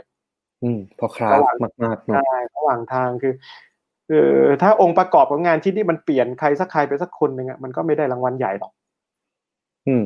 เออ พี่พี่เชื่อว่ามัน มันมีองค์ประกอบของคนอยู่ในทุก ๆ งานอยู่อะมันเปลี่ยนไปคนหนึ่งผลมันก็เปลี่ยน อืมครับ อืมอืมอืมได้ก็น่าจะเห็นภาพกันนะฮะ มาเป็นคำถามจากทางบ้านคำถามสุดท้ายแล้วกันพี่ปิ๊กชั่วโมงครึ่งแล้วเดี๋ยวเดี๋ยวให้พี่ปิ๊กครับไปพักดีกว่านะฮะอืมนี่ครับ อาชีพครีเอทีฟมีวิธีในการ upskill แบบยังไงบ้างดิพี่มีคำแนะนำไหมฮะ ในการที่จะ upskill เพื่อให้เป็นครีเอทีฟที่เจ๋งมากขึ้น upskill อะครับ พี่พี่คิดว่าคืองี้คือการอัพพี่อยากให้ให้ให้คิดว่าสมองคนเราอะมันเหมือนลิ้นชักอะมันมีลิ้นชักเยอะมาก หน้าที่เราคือวิธี upskill คือเราเติมของเข้าไปในลิ้นชักนี้ให้มันเยอะที่สุด อืมเนื่องว่าคือการดูงาน การศึกษางานไม่ใช่แค่ what กับกับ how แต่ว่าศึกษาว่า why เหตุผลในการคิดงานแต่ละอันเนี่ยมันเป็นยังไง สะสมมันไว้ในหัว เดี๋ยวนี้มีคอมพิวเตอร์ก็โหลดเก็บไว้ จัดระเบียบมันซะอันนี้คือ print ad ที่เราชอบอันนี้คือดีไซน์ที่เราชอบอันนี้คือหนังโฆษณาที่เราชอบ เวลาเรา เวลาเราดึงลิ้นชักในหัวนี่ไปได้เรายังมีลิ้นชักในเครื่องเราอะอะเพราะฉะนั้นถ้าเกิดเราเป็นเราอยากหลงใหลกับงานอาชีพนี้จริงๆ เดี๋ยวนี้มันมีรูปแบบของของครีเอทีฟไอเดียที่มันมัน beyond หลากหลายเลย เราแค่แบบ สะสมมันอยู่ในหัวเราให้ได้ ถ้าเป็นเมื่อก่อนพี่แดงชูเกียรติหัวหน้าพี่อะคนที่เป็นคนคิดออนเลนอะคนทำออนเลนนะเขาก็บอกเออเขาก็บอกว่าเอ่อถ้าเกิดอยากเป็นก๊อปปี้ก็ต้องอ่านหนังสือให้เหมือนกินข้าวอะเออเพราะเราจะมีคลังคำของหลาย ๆ คนอยู่ในหัว แล้วเราจะหยิบใช้ให้มันถูกกับบริบท แล้วก็งานที่เราเลือกมาใช้ อืม ดังนั้นเนี่ยสำคัญเลยนะฮะอันนี้ผมสรุปเลยแล้วกันว่าวันนี้จริงๆอะที่พี่ปิ๊กเล่ามานะครับ ก็ครับได้เห็นทั้งในแง่ของที่มาที่ไปเนาะว่าเพจนักเล่าความคิดเนี่ย คือเพจ โอ้มีมันมันมันคือพื้นที่ที่พี่ปิ๊กเนี่ยแหละก็คือเหมือนมาถ่ายทอดประสบการณ์แนวคิดอะไรต่างอืมๆเพื่ออมเชื่อมโยงนะฮะสองเจเนอเรชันทั้งทั้งในมุมของไอเดียต่างๆ ในยุคสมัยก่อนอืมแล้วก็ในยุคปัจจุบันว่าเอ๊ะความสำคัญของไอเดียเรื่องความคิดเนี่ยยังไงมันก็เป็นสิ่งที่ไม่ตายตลอดนะครับอืมอืมแล้วก็เราได้เห็นคำแนะนำมากมายนะครับวันนี้คือได้คุยหลากหลายมาก แต่ว่าจริงๆอะยังมีอีกหลายเรื่องนะฮะที่อยากจะคุยกับพี่อืมปิ๊กอีกนะครับผมสรุปอืมนะว่าว่ามีคำแนะนำอะไรบ้างที่วันนี้เพื่อนๆสามารถนำไปใช้กันได้นะครับครับอย่างแรกเมื่อกี้ที่พี่ปิ๊กบอกเลยนะครับ เสพงานให้เยอะๆมากๆ คืออย่างที่ผมถามพี่ปิ๊กเลยว่าเฮ้ยงานพวกเนี้ยไปหามาจากไหนนะพี่ปิ๊กบอกมันอยู่ในสมองเราเนี่ยแหละ คือถ้าสมมุติว่าเราเสพงานเยอะเราก็จะเห็นงานดีๆ เยอะนะครับ แต่ว่าการเสพที่ดีที่สุดก็คืออย่าดูแค่ว่าเอ้ย what หรือ how นะครับ แต่ว่าให้ดู why ด้วยนะครับ มันจะอืมเข้าใจถึงไอเดียจริง ๆ นะฮะแล้วก็ลองดูครับว่า ในเรื่องของสิ่งที่เราจะสื่อสารออกไป ถ้าเราอยากจะทำงานดี ๆ ออกมานะครับ พยายามคิดถึงคนนะครับ หาอินไซต์เขาให้เจอและสร้างงานที่มันสามารถเปลี่ยนแปลง หรือว่าเข้าไปฝังในความคิดเขาเกิดการเปลี่ยนแปลงความรู้สึกอะไรบางอย่างในใจเขาให้ได้นะครับแล้วมันก็จะทำให้ใจของเราเอ้ยใจของคนเนี่ยเขาจะจำงานของเราได้ไปเลยนะฮะแล้วก็